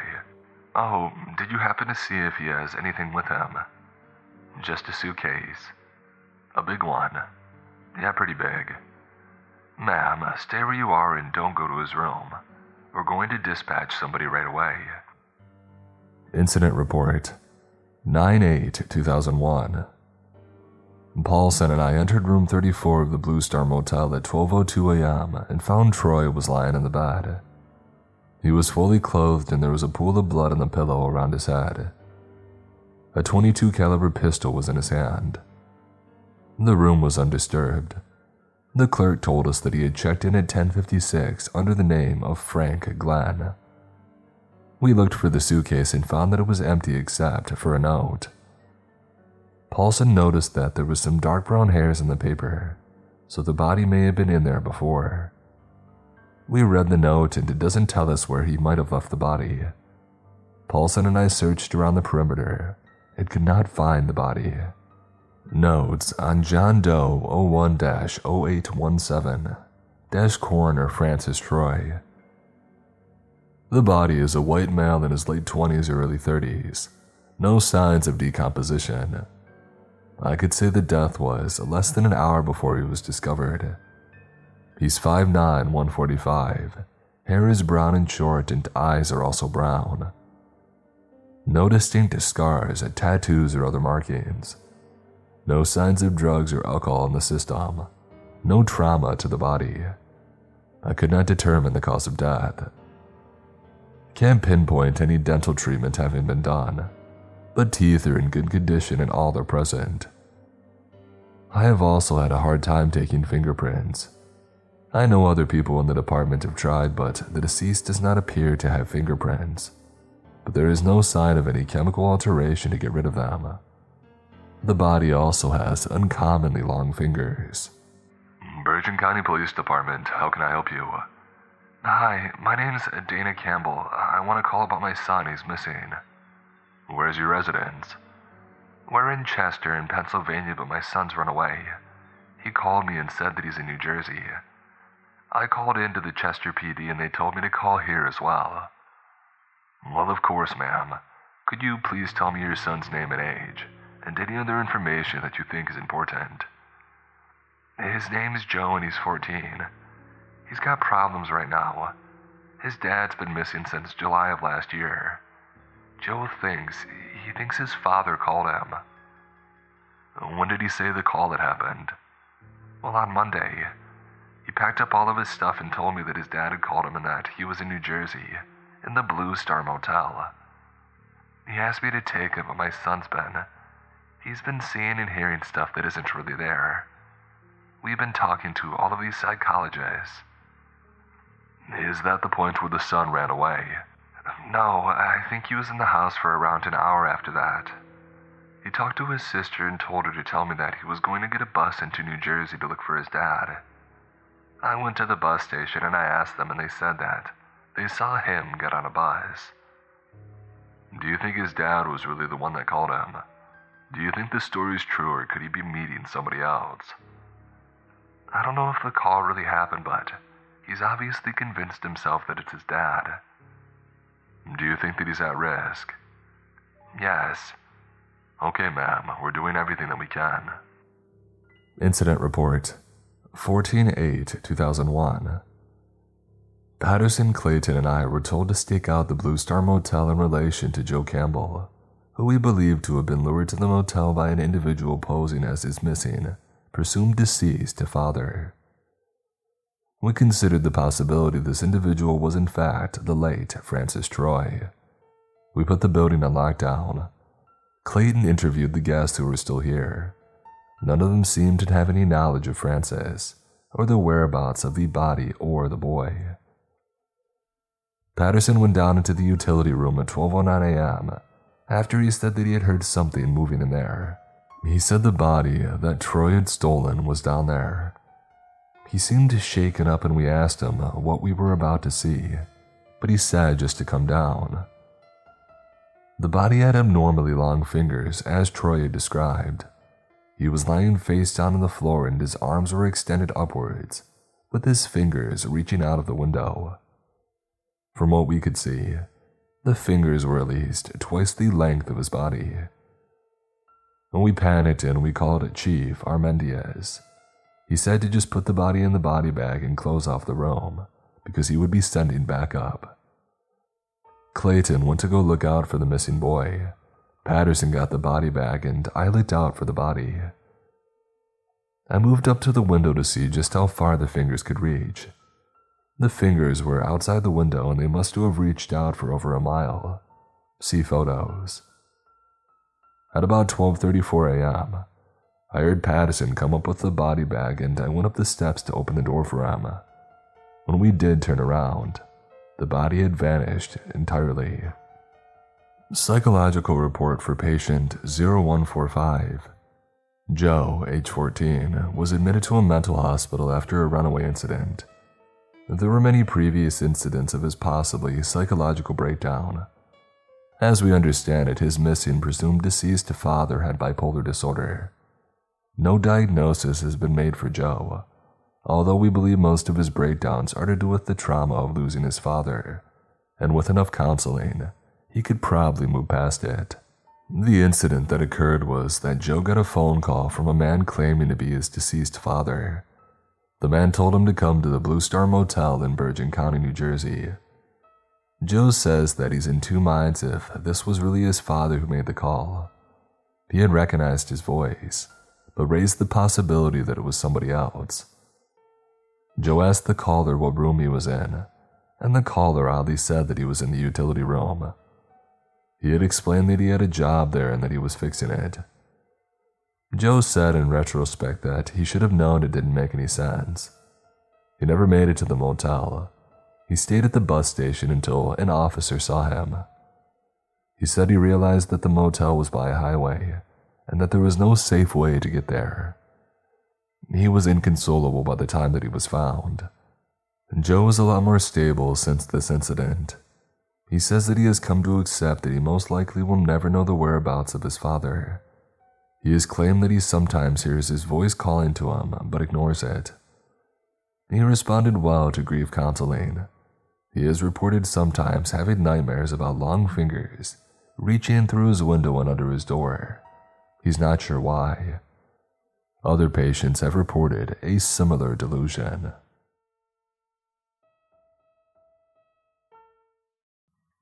Last Christmas, my friends and I were kidnapped by Santa Claus.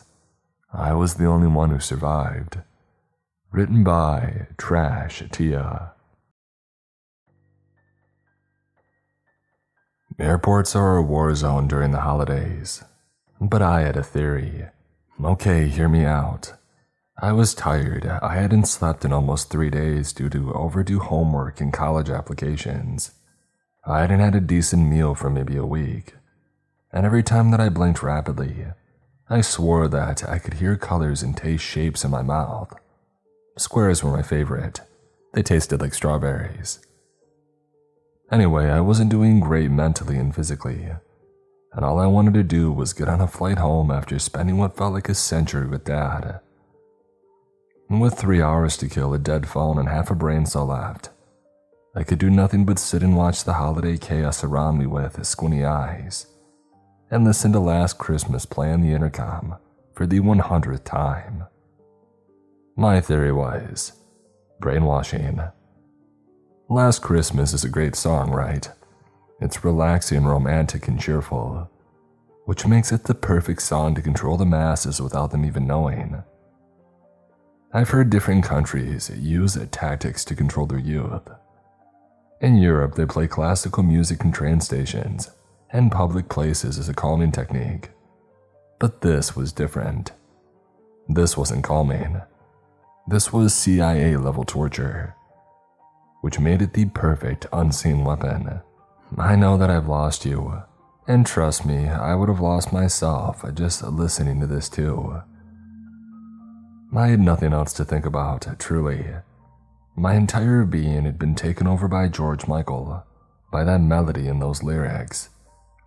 It had snaked its way into my mind and leeched onto me, Exhibit A. I turned my half lidded eyes to a family of four sitting across from me. Two screaming kids and a mom and dad who looked like they wanted to crawl into the ground. Their expression showed that they were ready to blow, to start yelling and screaming and demanding. However, they stayed perfectly calm. The mom kept her attention glued to her phone, ignoring her kids, and the dad stared at the ground. I noticed there were two types of people. There were the people who had been sitting in the terminal floor for three hours, and then the newcomers practically throwing themselves through security like wild animals. The people sitting and standing around me were relaxed. I mean, sure, they looked pissed. They looked irritated and impatient. Their expressions twitched into not quite smiles and squinty eyes. But did they do anything? No. Because they had listened to Last Christmas sputter through the intercom for the last three hours, and their minds had been stirred into a giant soupy mess. The will to start unnecessary arguments was gone. Their knee jerking impulse to compliment the pathetic attempt at decoration around the terminal, gone. Even their ability to act impatient to roll their eyes and be passive aggressive. While the newcomers, Exhibit B, oh, they were a different breed. The newcomers did not belong in our industry, territory which we had fought for. I had sat in the same seat for almost four hours. I had watched YouTube videos that I didn't even like. I had scrolled through Twitter and Instagram so much that I was seeing the same tweets, these same posts. I had even found myself mindlessly looking through my settings app, which was the bottom of the barrel. My patience was gone, my ability to ask if this flight even existed had gone. Newcomers, however, were far more vocal. They yelled, they yelled at their kids, at their significant others, as well as staff. They were bumbling balls of energy while we were rotting inside. We had succumbed to the intercom's cruel will forming a kind of family. The little old woman sitting next to me, who I thought was dead, she was family. The teenager playing League on his laptop, family. The group of 20 something year old women all watching Stranger Things at the highest volume. How did I know that? Their squealing, their obsession with quoting every single sentence, and their erratic bursts of synchronous laughter, which did not fit a group of grown women but to each their own. You can enjoy whatever you want. Even they were family. Heck, even the middle aged woman who acted like I had committed a war crime when I dared eat my tuna sandwich near her. Family. The group of us had made it to the finish line. We would sit there for however much longer the plane was delayed and listen to that song, and we would hate every second of it. Each lyric would turn our brains and bodies inside out and make us consider murder, death, worse.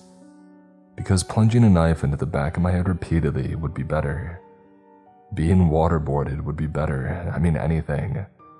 My god, anything would be better than that song. George Michael had us all by the throat, and didn't we all know it? At least, that was my theory. Until the family I thought had succumbed to the intercom sort of snapped and it was a domino effect. All it took was a crack, and then they were all splintering. The ones I thought had been silenced began to complain loudly. Kids that I thought were asleep started to scream. Even the little old lady stood up and demanded to know when we were boarding. So, yeah, that theory went out the window. I think it was the hundredth or 101st playthrough when I started to doze off, letting my head drop out of my chest. I had been trying to stay awake, but there was only a certain amount of time that my brain could register the same song before it became gibberish, and I lost myself under multiple layers of irony. I thought that I was hallucinating when a shadow loomed over me. When they spoke, they were in fact not the lyrics to Last Christmas, which almost shocked me. I was dumbfounded. I had half a mind to ignore them. I just wanted to sleep. I wanted so badly to escape George Michael and his wicked grip on my mind, my being. It was only when someone gently grabbed my shoulder and nudged me did realization start to bleed into my brain. The woman's voice was kind but also impatient.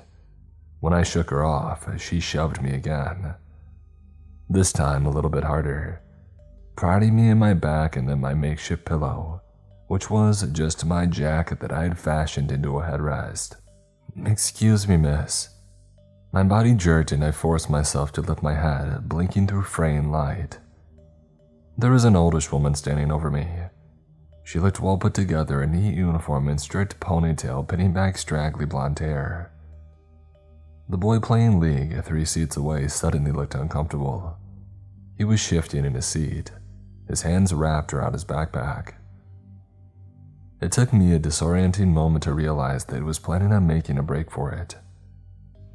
I watched him stand up halfway before slumping back down, his laptop clutched to his chest. His eyes flicked back and forth. He was looking for an escape route, but there was only one escape route, and that was through security.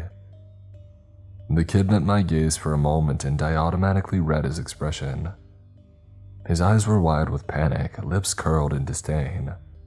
He was waiting for the woman to start talking to me, and that was when he was going to make his grand escape. Unlucky for him, however, he too was on our radar. Stay where you are, she said. The woman was looking at me, but her words were directed at him. The kid sunk back into his chair. Oh no. I knew what her words were going to be before they left her upturned lips, like it secretly thrilled her to hunt down stray kids. How old are you? The woman cleared her throat. By law, children under the age of 18 are required to use our unaccompanied minor service. I thought about lying. 18 wasn't that far away, just a year. But I did have a baby face. For my birthday, I had tried to get into a club. Unsuccessful. The guy taking IDs just laughed at me. I'm 17. That is classified as a minor. I'm 18 in six months. She chuckled. But you're not 18 yet, correct? The words slipped from my mouth before I could bite them back. So, am I in some kind of trouble or? The woman nodded and straightened up pointing to the panel above us displaying my delayed flight. From the look on her face, I had given her the exact answer that she had wanted lies. I could see that she was tired. The dark circles she was trying to hide without makeup were a giveaway. I figured she was using her influence and so called power to feel better about herself, which was valid. If I worked in an airport, of course, I would have made up some reason to yell at people after being screamed at all day customer service, obedient people with a meager wage. The kid several seats away seemed to make a decision to get up and run, but another guard had caught him. Flying without a parent or guardian puts you under our responsibility. Your flight is not due until tomorrow. To my annoyance, she gestured for me to get to my feet. If you would like to follow me, please. Speaking in an overly enthusiastic tone, the guard was friendly enough, but she wore a no nonsense smile. When I sent her a pained look, she grabbed my coat and bag for me.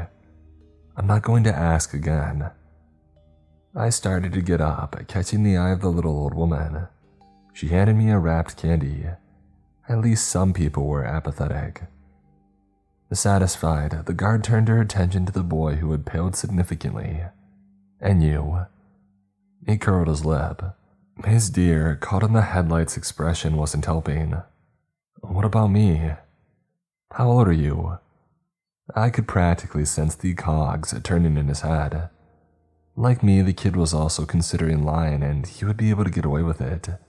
He acted far older than he was. The only thing which gave him away was a school crest on his jacket. I hadn't noticed it until fully drinking him in. Initially, I thought he was a college kid, but looking closer, his face was younger, maybe 15 or 16. What I thought was a simple sweater was actually a school uniform. He looked like a private school kid, which explained the sudden attitude and the expensive looking laptop clutched to his chest. I'm 16. His answer delighted her. Oh, well, would you look at that? Two minors hanging around an airport terminal in the middle of the night. It's 10 p.m. I don't care, it could be 4 p.m., and the same rules would apply. Um, but we're not even doing anything. I was just on my laptop. Again, I do not care. You're a minor traveling without a parent or guardian. You're under our protection and responsibility. His face lit up. Wait, so I can just leave? The woman's lips twitched. Young man, arguing with me is not helping. I can do this all night and you won't be catching your flight. That seemed to hit a nerve. Grumbling, he got to his feet. This is stupid, we're not babies. Yes, but in the law's eye, you are still a child, she said cheerily, and that makes you our responsibility. Shooting everyone a scowl, the kid pulled up the hood of his sweatshirt and ducked his head in defeat. We had no choice. Standing up, I grabbed my backpack, and headed through security. The place was empty, though I had expected it. It was pretty late at night. The guy behind me was dragging his feet, and every time his sneakers squeaked on the floor tiles, I thought he was going to make a run for it. He didn't, though, so at least I wasn't lonely. As the woman led us through double doors and down a long, winding corridor, I expected him to try and at least attempt conversation. But when I turned to introduce myself, he was glaring at his phone and had his earphones in, most likely to block me out. Where are we going? I couldn't help but ask after stumbling through the third automatic door. The place looked progressively more abandoned the deeper that we found ourselves. My question was ignored, so instead of following the woman's heels, click clacking down a particularly eerie hallway, I came to a stop in front of a metal door. If she was going to ignore me, then sure, I could act like the child she thought that I was. What's in there? I asked conversationally, pressing my face against rough metal. I was ignored again. And the boy who I thought was the rebel of all rebels had twisted around an impatient scowl curled on his lips. I'm pretty sure that I would have been just as annoyed as him, but sitting in the terminal for almost an hour a day, listening to these same songs had messed with my brain. I had entered the airport a normal, average person with coherent thought. Hours later, I was a shell of myself, thanks to last Christmas. Now that I was free to walk around the back rooms of an airport at night, I felt a sense of childish exhilaration running through me. Unfortunately, my companion failed to share it. He just mumbled something under his breath and trailed after a guy like a sheep. Hey, I saluted him, eager to make at least one friend in my bad situation. What's your name? He scoffed. Why should I tell you? Why not? I'm Ruby. Guys, the woman's voice echoed back through the door at the end of the walk. If you waste my time, I will waste yours when it's time to board your flight. The sound of her click clacking heels had stopped. And yes, that means what you think. We can stop you getting to your flight.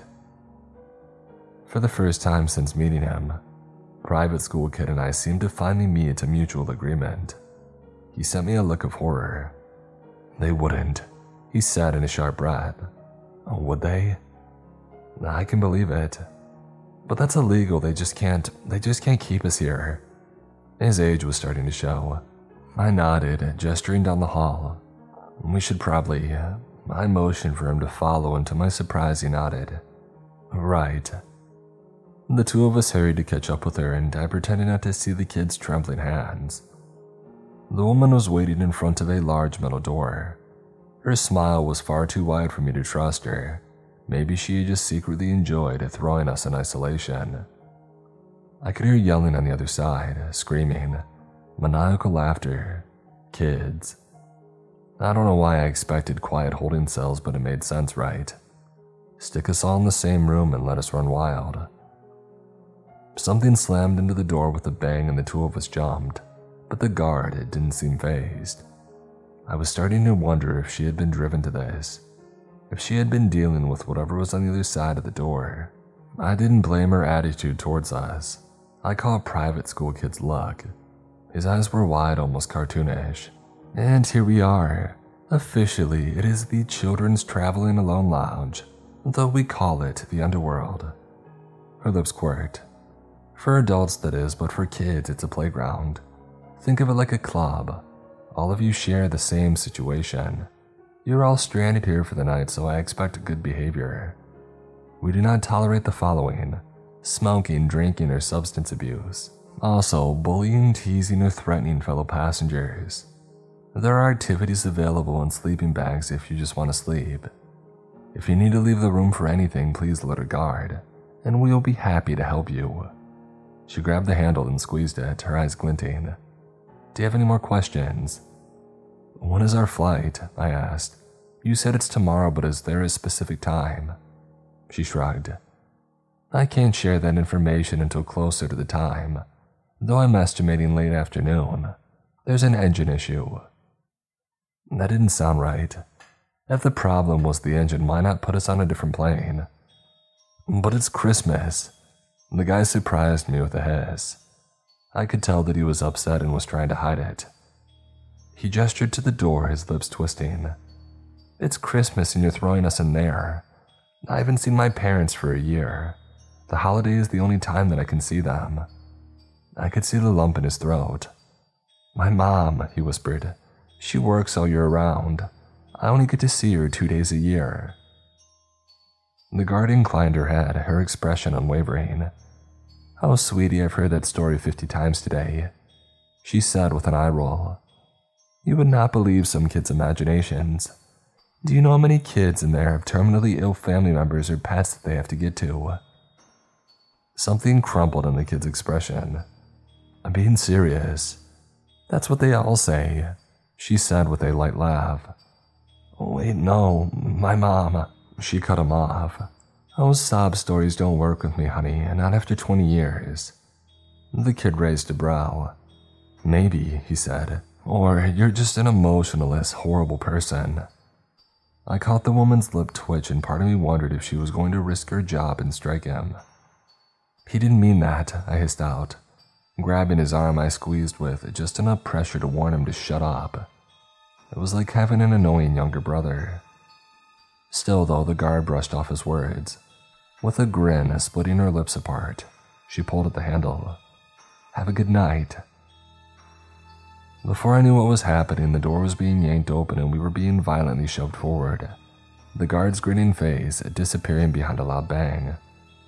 I thought she was going to follow us in, but clearly the woman wanted to get as far away as possible.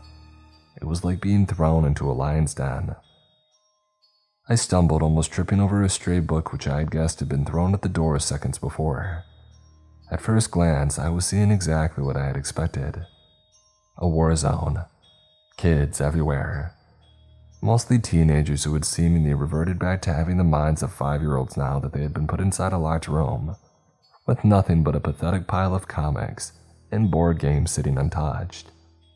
There was no authority to judge them and the high school hierarchy that they usually followed was gone. It was Lord of the Flies without the, well, death. Speaking of five year olds, there were only two littles a girl and a boy sitting cross legged on the floor, their heads buried in an iPad.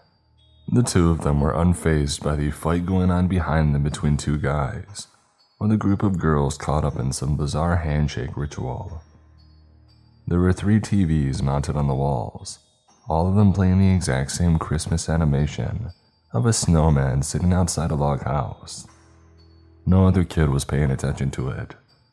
But the second I found myself looking at it, I couldn't look away. There was something in the window of the log house, a shadow. I could see it bleeding behind a blur of orange flame. Can you see this too? I whispered to the private school kid. You mean the snowman animation turning my thoughts to mush? He let out a shaky breath. Ruby, I can't move. Neither could I. Hey. He was mudging me, but his voice felt and sounded a million miles away.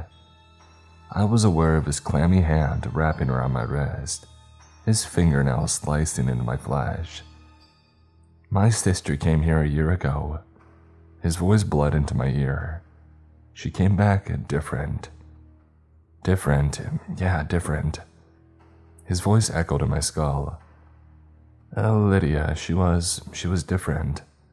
The boy said again, his voice slurring. It sounded like he was struggling to find words, to hold on to what he was saying. I can't recognize her anymore, my own sister. She's all that I have and need to find her.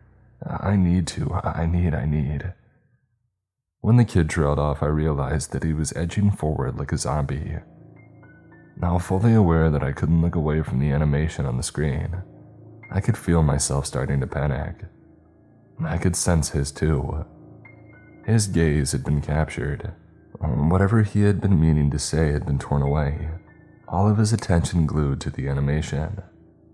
Just like mine, I felt like a leech worming its way into my brain and taking hold slowly but surely. The snow in the animation suddenly looking too lifelike. The snowman's carrot nose had twitched, and the shadow grew bigger, peeking outside of the window. That was what had me, I thought. It was the shadow. I was looking for it, searching for its origins, for a logical reason why it was there. And all the while, I was starting to lose myself. My vision blurred. I felt my arms go limp by my side and my body sway to the left and then to the right. I started to follow the private school kid, my mind starting to bleed into incomprehensible cotton candy, when somebody grabbed my shoulder and yanked me back. I didn't move, my gaze still glued to the screen only half aware of a strip of material being wrapped around my eyes, blocking out the animation. It wasn't enough to free my mind, but slowly, I started to regain my spiraling thoughts. Blinking rapidly, I struggled to heave in gulps of air. I could still see the animation imprinted behind my eyes, clawing into my skull. Falling snow, a shadow that I had defined I had to find it. And with it came memories of bland looking hallways, a children's home filled with little kids, and my own room filled with wooden bunk beds. A middle aged woman stood in front of me with sympathetic eyes. I'm so sorry about your mom and dad, she whispered. Ruby, if there's anything that I can do for you, just let me know. The woman pushed a glass of milk across a beaten wooden table. I could hear her in my mind. She sounded real. It was perfect clarity. But I knew that it wasn't real, because I had seen my dad earlier that day. I had eaten breakfast at his kitchen table and laughed at stupid Hallmark movies with him. My dad was alive. So why was this thing, this sentient leech, trying to tell me otherwise? When I was conscious enough to know what was happening, I realized that I was being dragged back and shoved into something soft. A beanbag. Once I could breathe again, my mind my own, my hands instinctively went to tear off the blindfold. Hey! A girl's voice had startled me. I could sense her in front of me, warm breath tickling my face. Are you stupid? Don't take the blindfold off. Someone scoffed. This time, a guy with an accent, maybe British. Oh, she's not very bright, is she? Ah, oh, she's just scared. I felt the graze of the girl's fingers playing with the blindfold over my eyes. Are you okay? I had to bite back a hysterical laugh. What kind of question is that? I want to know what's going on. First, I sensed to get closer. Tell us your parents' names. Something ice cold slid down my spine. What? Now you heard her, the Brit said. Your parents' names. For what? I demanded. We should call someone, right? The, the police. No signal in here, he deadpanned. Names now. I took a deep breath, blinking against the blindfold. Uh, my parents are Cassandra and Adam Jameson. Good, the girl breathed. Keep a hold of them. Repeat them in your head if you have to. And whatever you do, do not look at those screens. I thought back to the private school kid's blank expression, his unblinking eyes. Why? Um, because, the Brit cut in. Those things make you think that you're an orphan. I stiffened up, remembering the false memories trying to take over my mind. Hey, the girl hissed. Lev, is it really that hard for you to be nice? I am nice, he grumbled back. It's not my fault she has a brain the size of a walnut. She let out a good laugh. I heard the sound of flash hitting flash into very quiet. Oh, before she turned her attention back to me, prodding me in the forehead. Excuse Levi, I'm pretty sure this is his first proper social interaction in years. I don't think that I've seen him smile one time, and we're only friends because he saved me. But yeah, he's right. If you didn't shield your eyes, you would have forgotten you had a family too. That explained the presence that I had felt trying to claw into my brain. But that's majorly messed up. Yeah, we know, makes me wonder. I brainwashed a bunch of unaccompanied minors into thinking that they're orphans. I thought back to what the private school kid had said earlier. He spoke of his sister who had come to this airport and returned home, and different. The guy that I was with, I said, I think that he knows something. He said something about his sister. He was looking for her. There was a pause. I could sense them looking at each other. You mean the kid in the uniform? Levi said. Yeah, I don't see him helping anytime soon. He was gone before I could cover his eyes. I had already made an unspoken pact with myself to look out for him. Uh, very true, Talia said. However, I am intrigued by him. Opening my mouth to speak, I jumped when the sound of the door opening almost sent me tumbling off of the beanbag. I sensed Levi and Talia next to me, and then hands scratching at my face, struggling to pull off the blindfold. Don't look at the screens, Talia hissed in my ear before the material fell away from my eyes. I was once again greeted with a large room full of older kids and two little ones who had dozed off on the couch. The teens were wide awake, however, their gazes glued to the doorway where a man dressed as Santa had emerged. Two male guards, dressed in black on either side of him. Santa had guards, I thought dizzily. Why did Santa have guards? Shouldn't he have elves? Or at least people dressed like them? I didn't know why he was keeping up the Santa's real facade in front of a bunch of high schoolers. The only littles in the room were asleep. They've turned Santa into a frickin' meth head. Levi, who was next to me, snorted. I risked a glance at him. He was exactly what he sounded like a broad shouldered British kid with bedhead hair and a permanent scowl.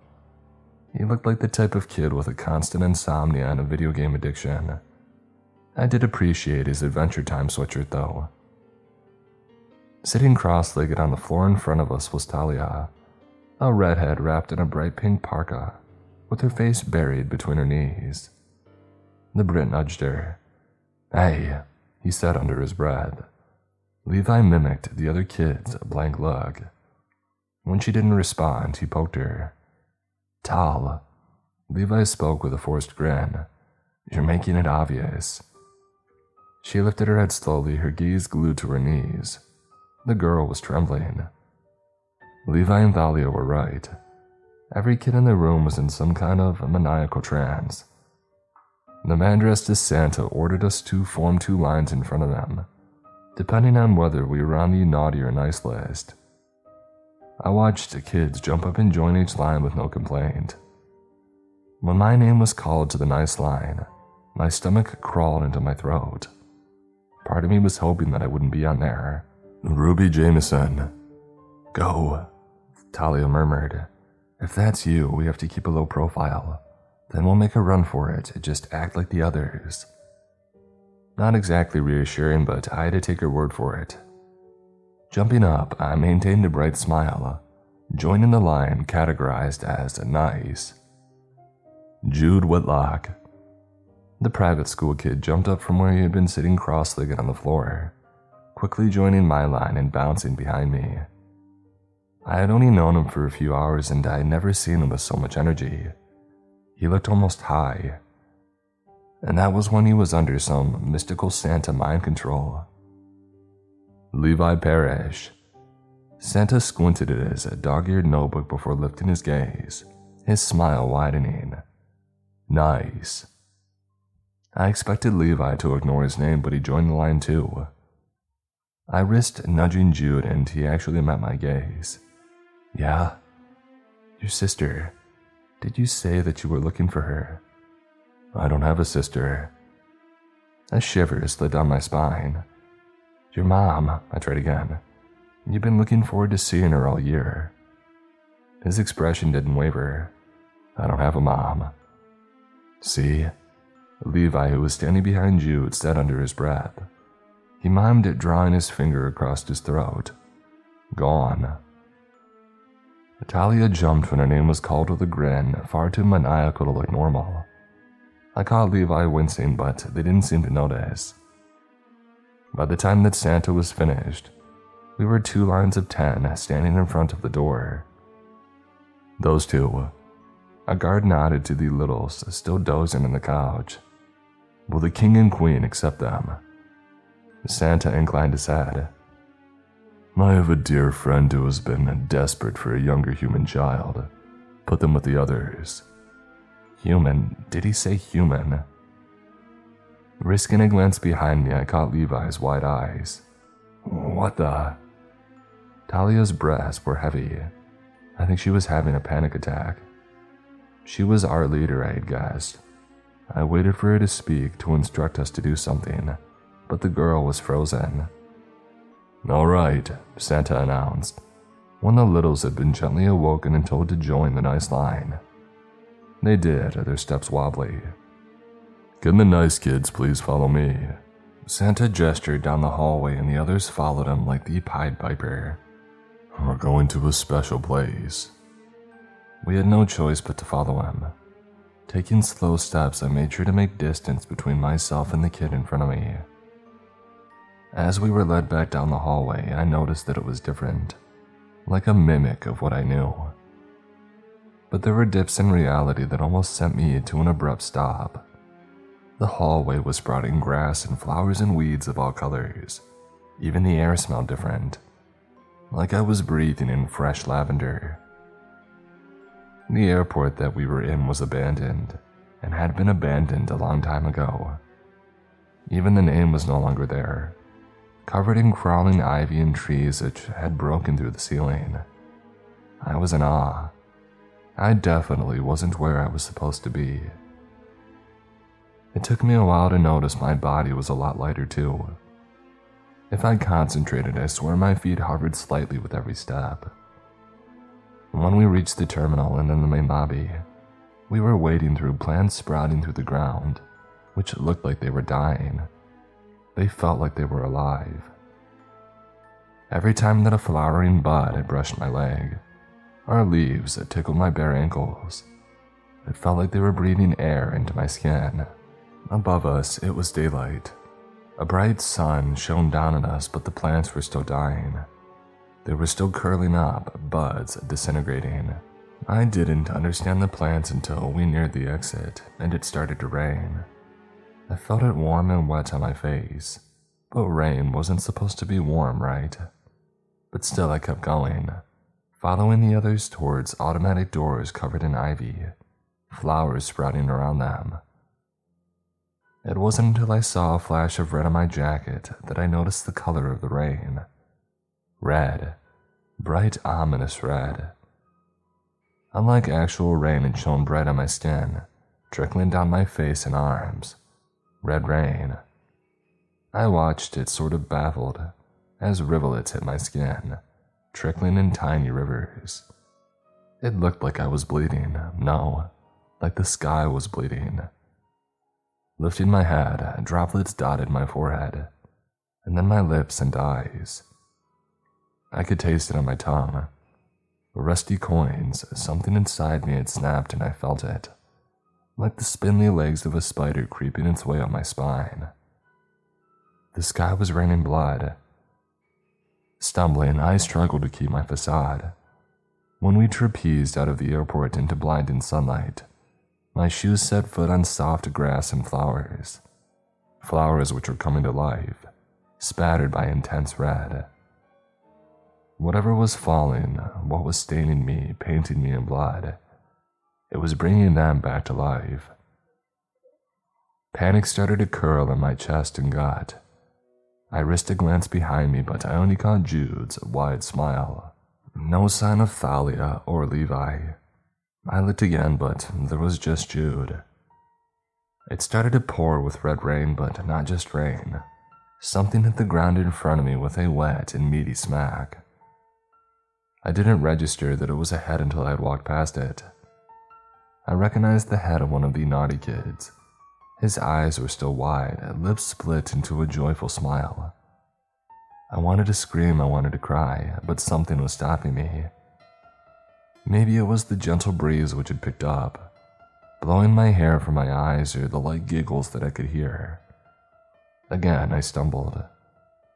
This time over a twitching tendril snaking its way across the ground. The world in front of me was not the city that I knew.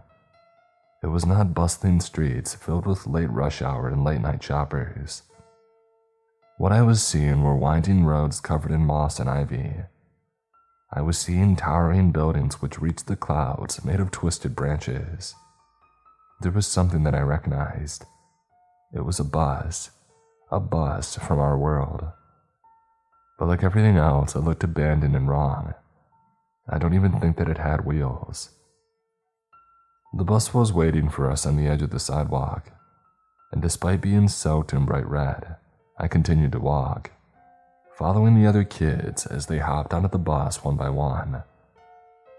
The murmurs followed me, and the more that I paid attention to them, their presence grew. They played with my hair, humming nursery rhymes my mother used to sing to me, and then one of their own in a language that I couldn't understand. But it was beautiful and melodic something that I wanted to listen to forever. In the corner of my eye, a light was blooming, and the closer that I got to the bus, it glowed brighter. Those images were back the children's home, wooden bunk beds, my own unhappy face. My mom and dad were dead. They had died when I was 11. The light was slowly encompassing my vision. Words began to form in my mouth. I didn't have parents. My hair was tugged violently, their giggles growing shrill. I didn't have a family.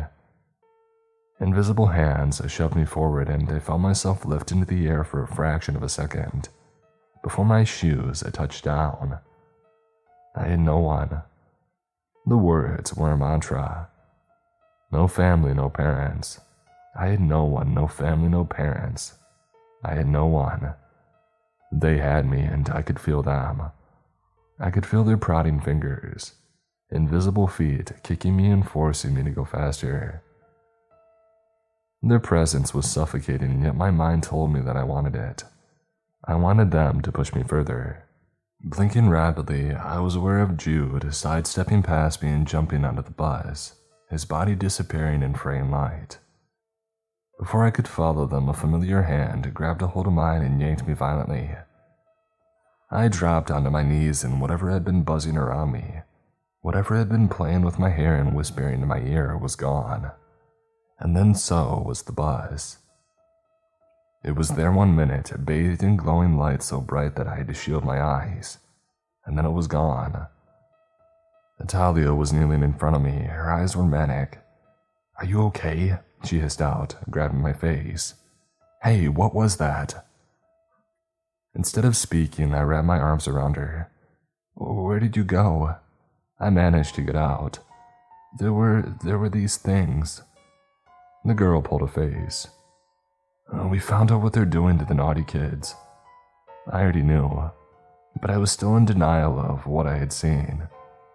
Also, Talia gently pulled me to my feet. I stumbled, tightening my grip on her arm. You should probably see this. See what? Talia took me halfway down the road, though she didn't have to pull me further for me to see it. Levi was strategically hidden behind a wall, pressed against it, and we joined him. What we were looking at was a cage. A huge wooden cage made up of twisted branches and vines which moved like they were alive, twining around the structure. There was already a growing audience of heads bobbing around.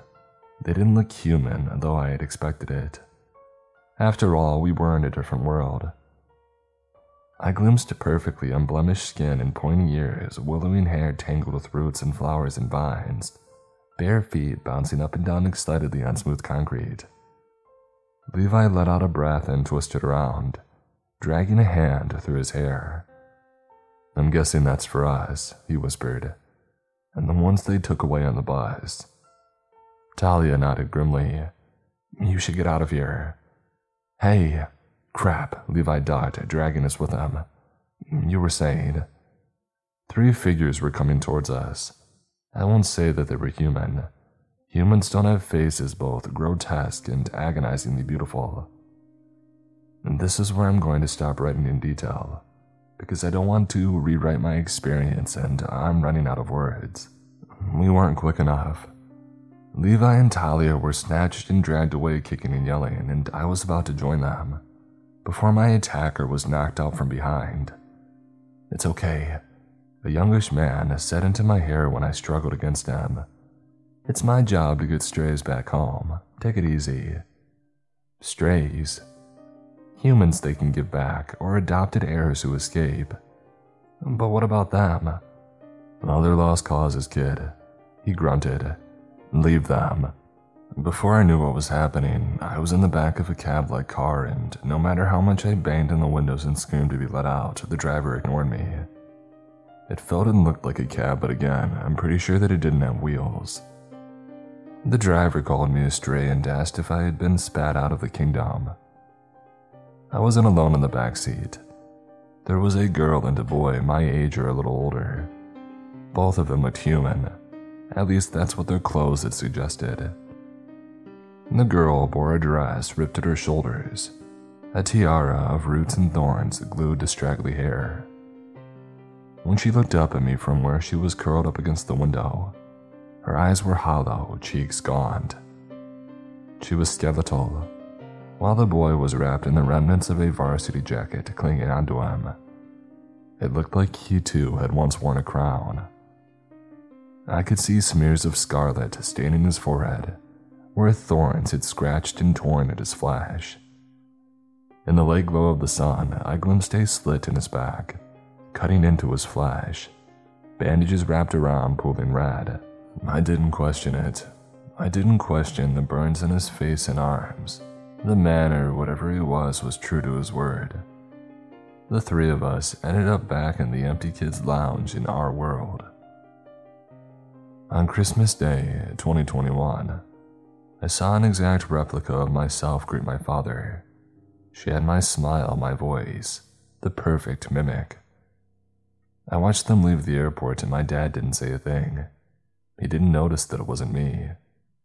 So, what did I do? While the other two strays had abandoned me, they ran off before I could even speak to them. Ironically, I did end up in a children's home for the rest of my senior year. The thing with my face with slightly pointing ears and a smile too big for a mouth, it has taken my life. This Christmas, I found a surprise waiting for me when I got back from my college class. A sign that they were going to follow me no matter what. My roommate lay dead in a puddle of water, a piece of parchment stuffed down her throat and standing in front of the window in my dorm room was a shadow bleeding into view. I recognized what was left of a school sweater hanging from a skeletal figure. A head of overgrown dark brown hair adorned with tangles of flowers, thorn and bone twisted into a crown. Jude. The crown looked like it had been forced onto his head. I could see indentations and cuts where it had sliced deeply into his flesh. He didn't say anything, his lips curved into the first genuine smile that I had seen on his face. Despite his smile, his body was battered and bruised. Ink markings covered his arms and neck, fresh burns scalding the skin of his hands. He was gone before I could open my mouth, leaving me with my dead roommate in the note, written in perfect calligraphy, words slightly smeared, was an invitation to the ceremony taking place this year if I did not attend, they will come and get me themselves. And my roommate is the first casualty of my ongoing disobedience. I think they know that I was somehow connected with Jude, and he too was paying the price. Does that mean that the others are too? I wonder if I'm crazy enough to try and get them back. Thank you all for listening to this week's episode. I hope that you enjoyed it. Wherever you may be in the world, I hope that you stay safe and sound. And as always, stay creepy.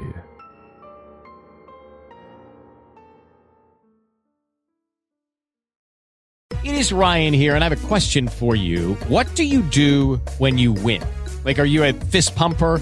A woohooer, a hand clapper, a high fiver. I kind of like the high five, but if you want to hone in on those winning moves, check out Chumba Casino. At ChumbaCasino.com, choose from hundreds of social casino style games for your chance to redeem serious cash prizes. There are new game releases weekly, plus free daily bonuses. So don't wait. Start having the most fun ever at ChumbaCasino.com. No purchase necessary. Group. Void were prohibited by law. See terms and conditions. 18 plus.